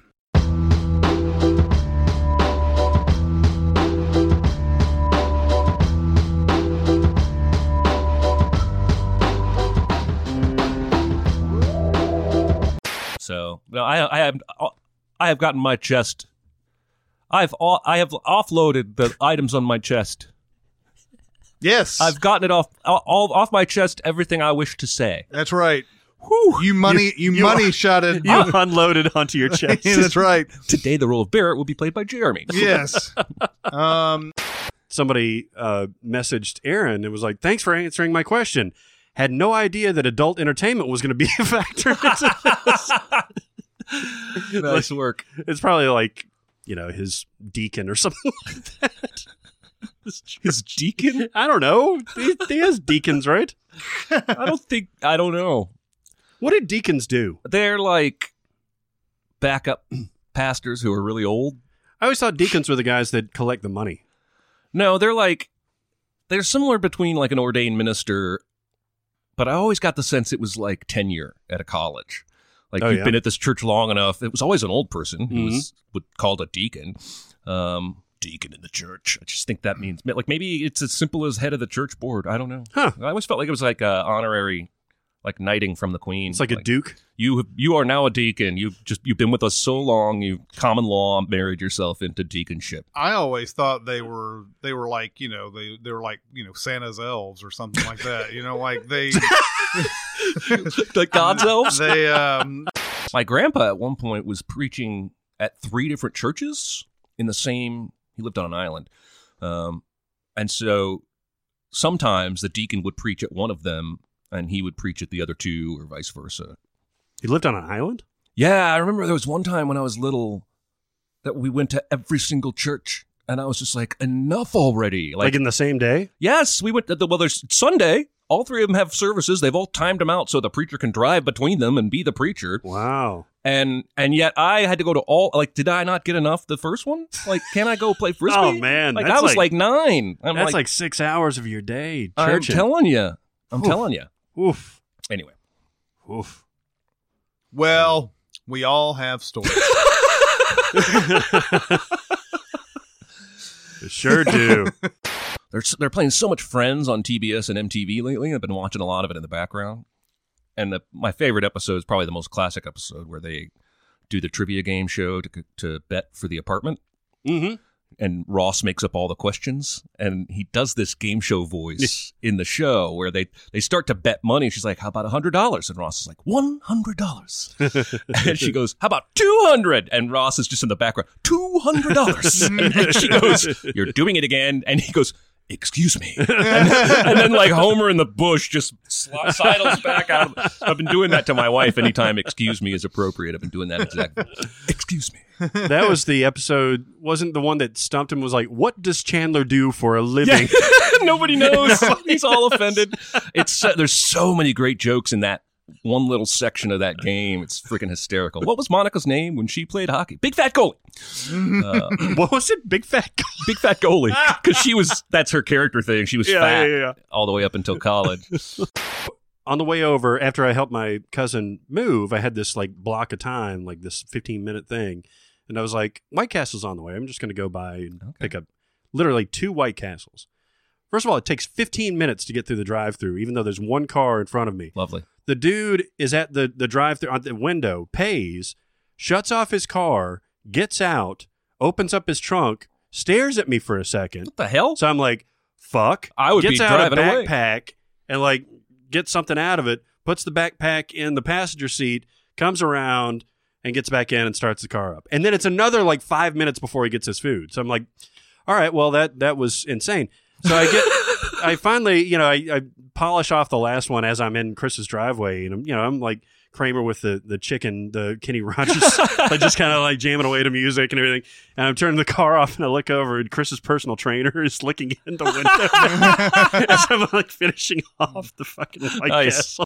the the funniest thing that ever happened with uh with uh and and by the way I would it's a stretch to say my personal trainer Well, I mean he's I know what you mean The- and everything yes. but it's not like I'm, you know he's coming in here and making me do squats I bet he would like it if you did squats. yeah well that is part I of the said reg- squad, motherfucker. yeah, exactly. That is part of the regimen, but it's not like you know he's like over here doing that shit. But anyway, um, the the it was the it was a cu- it was I think it was the day before I started this diet he put me on and everything. And I was like, you know what? I'm gonna order some motherfucking jets, and and I'm gonna I'm gonna eat the shit out of that. And like, uh, so you know our our houses are connected and they have the same number and they just have letters that distinguish them or whatever but i put on the thing every time i order from them it's b it's Mhm. it's the b version you know go to b and uh so that very day the only time this has ever happened he go the guy goes up to his door and is like i got a pizza uh, i'm going to go to very recent history here and talk about wonder woman by the way barrett Ah. barrett uh, you and i watched this movie Yep. our verdict is that we liked it Yeah, you know what? I liked it a lot more uh, the more that I thought about it. Mhm. Uh, Yep. I'd like to. I, it's a movie that I really am anxious to see again. yeah yeah Um, uh, it, this is the best dc movie in a long time Absolutely. it's the best one since dark knight hmm Oh yeah. Um, the uh, it starts off very well, and I'm going to get to the part that I don't like, and I think this is what a lot of people are talking about hmm uh, as far as this movie is concerned. Spoilers for Wonder Woman coming. Feel free to skip, and we'll put some music in front of it.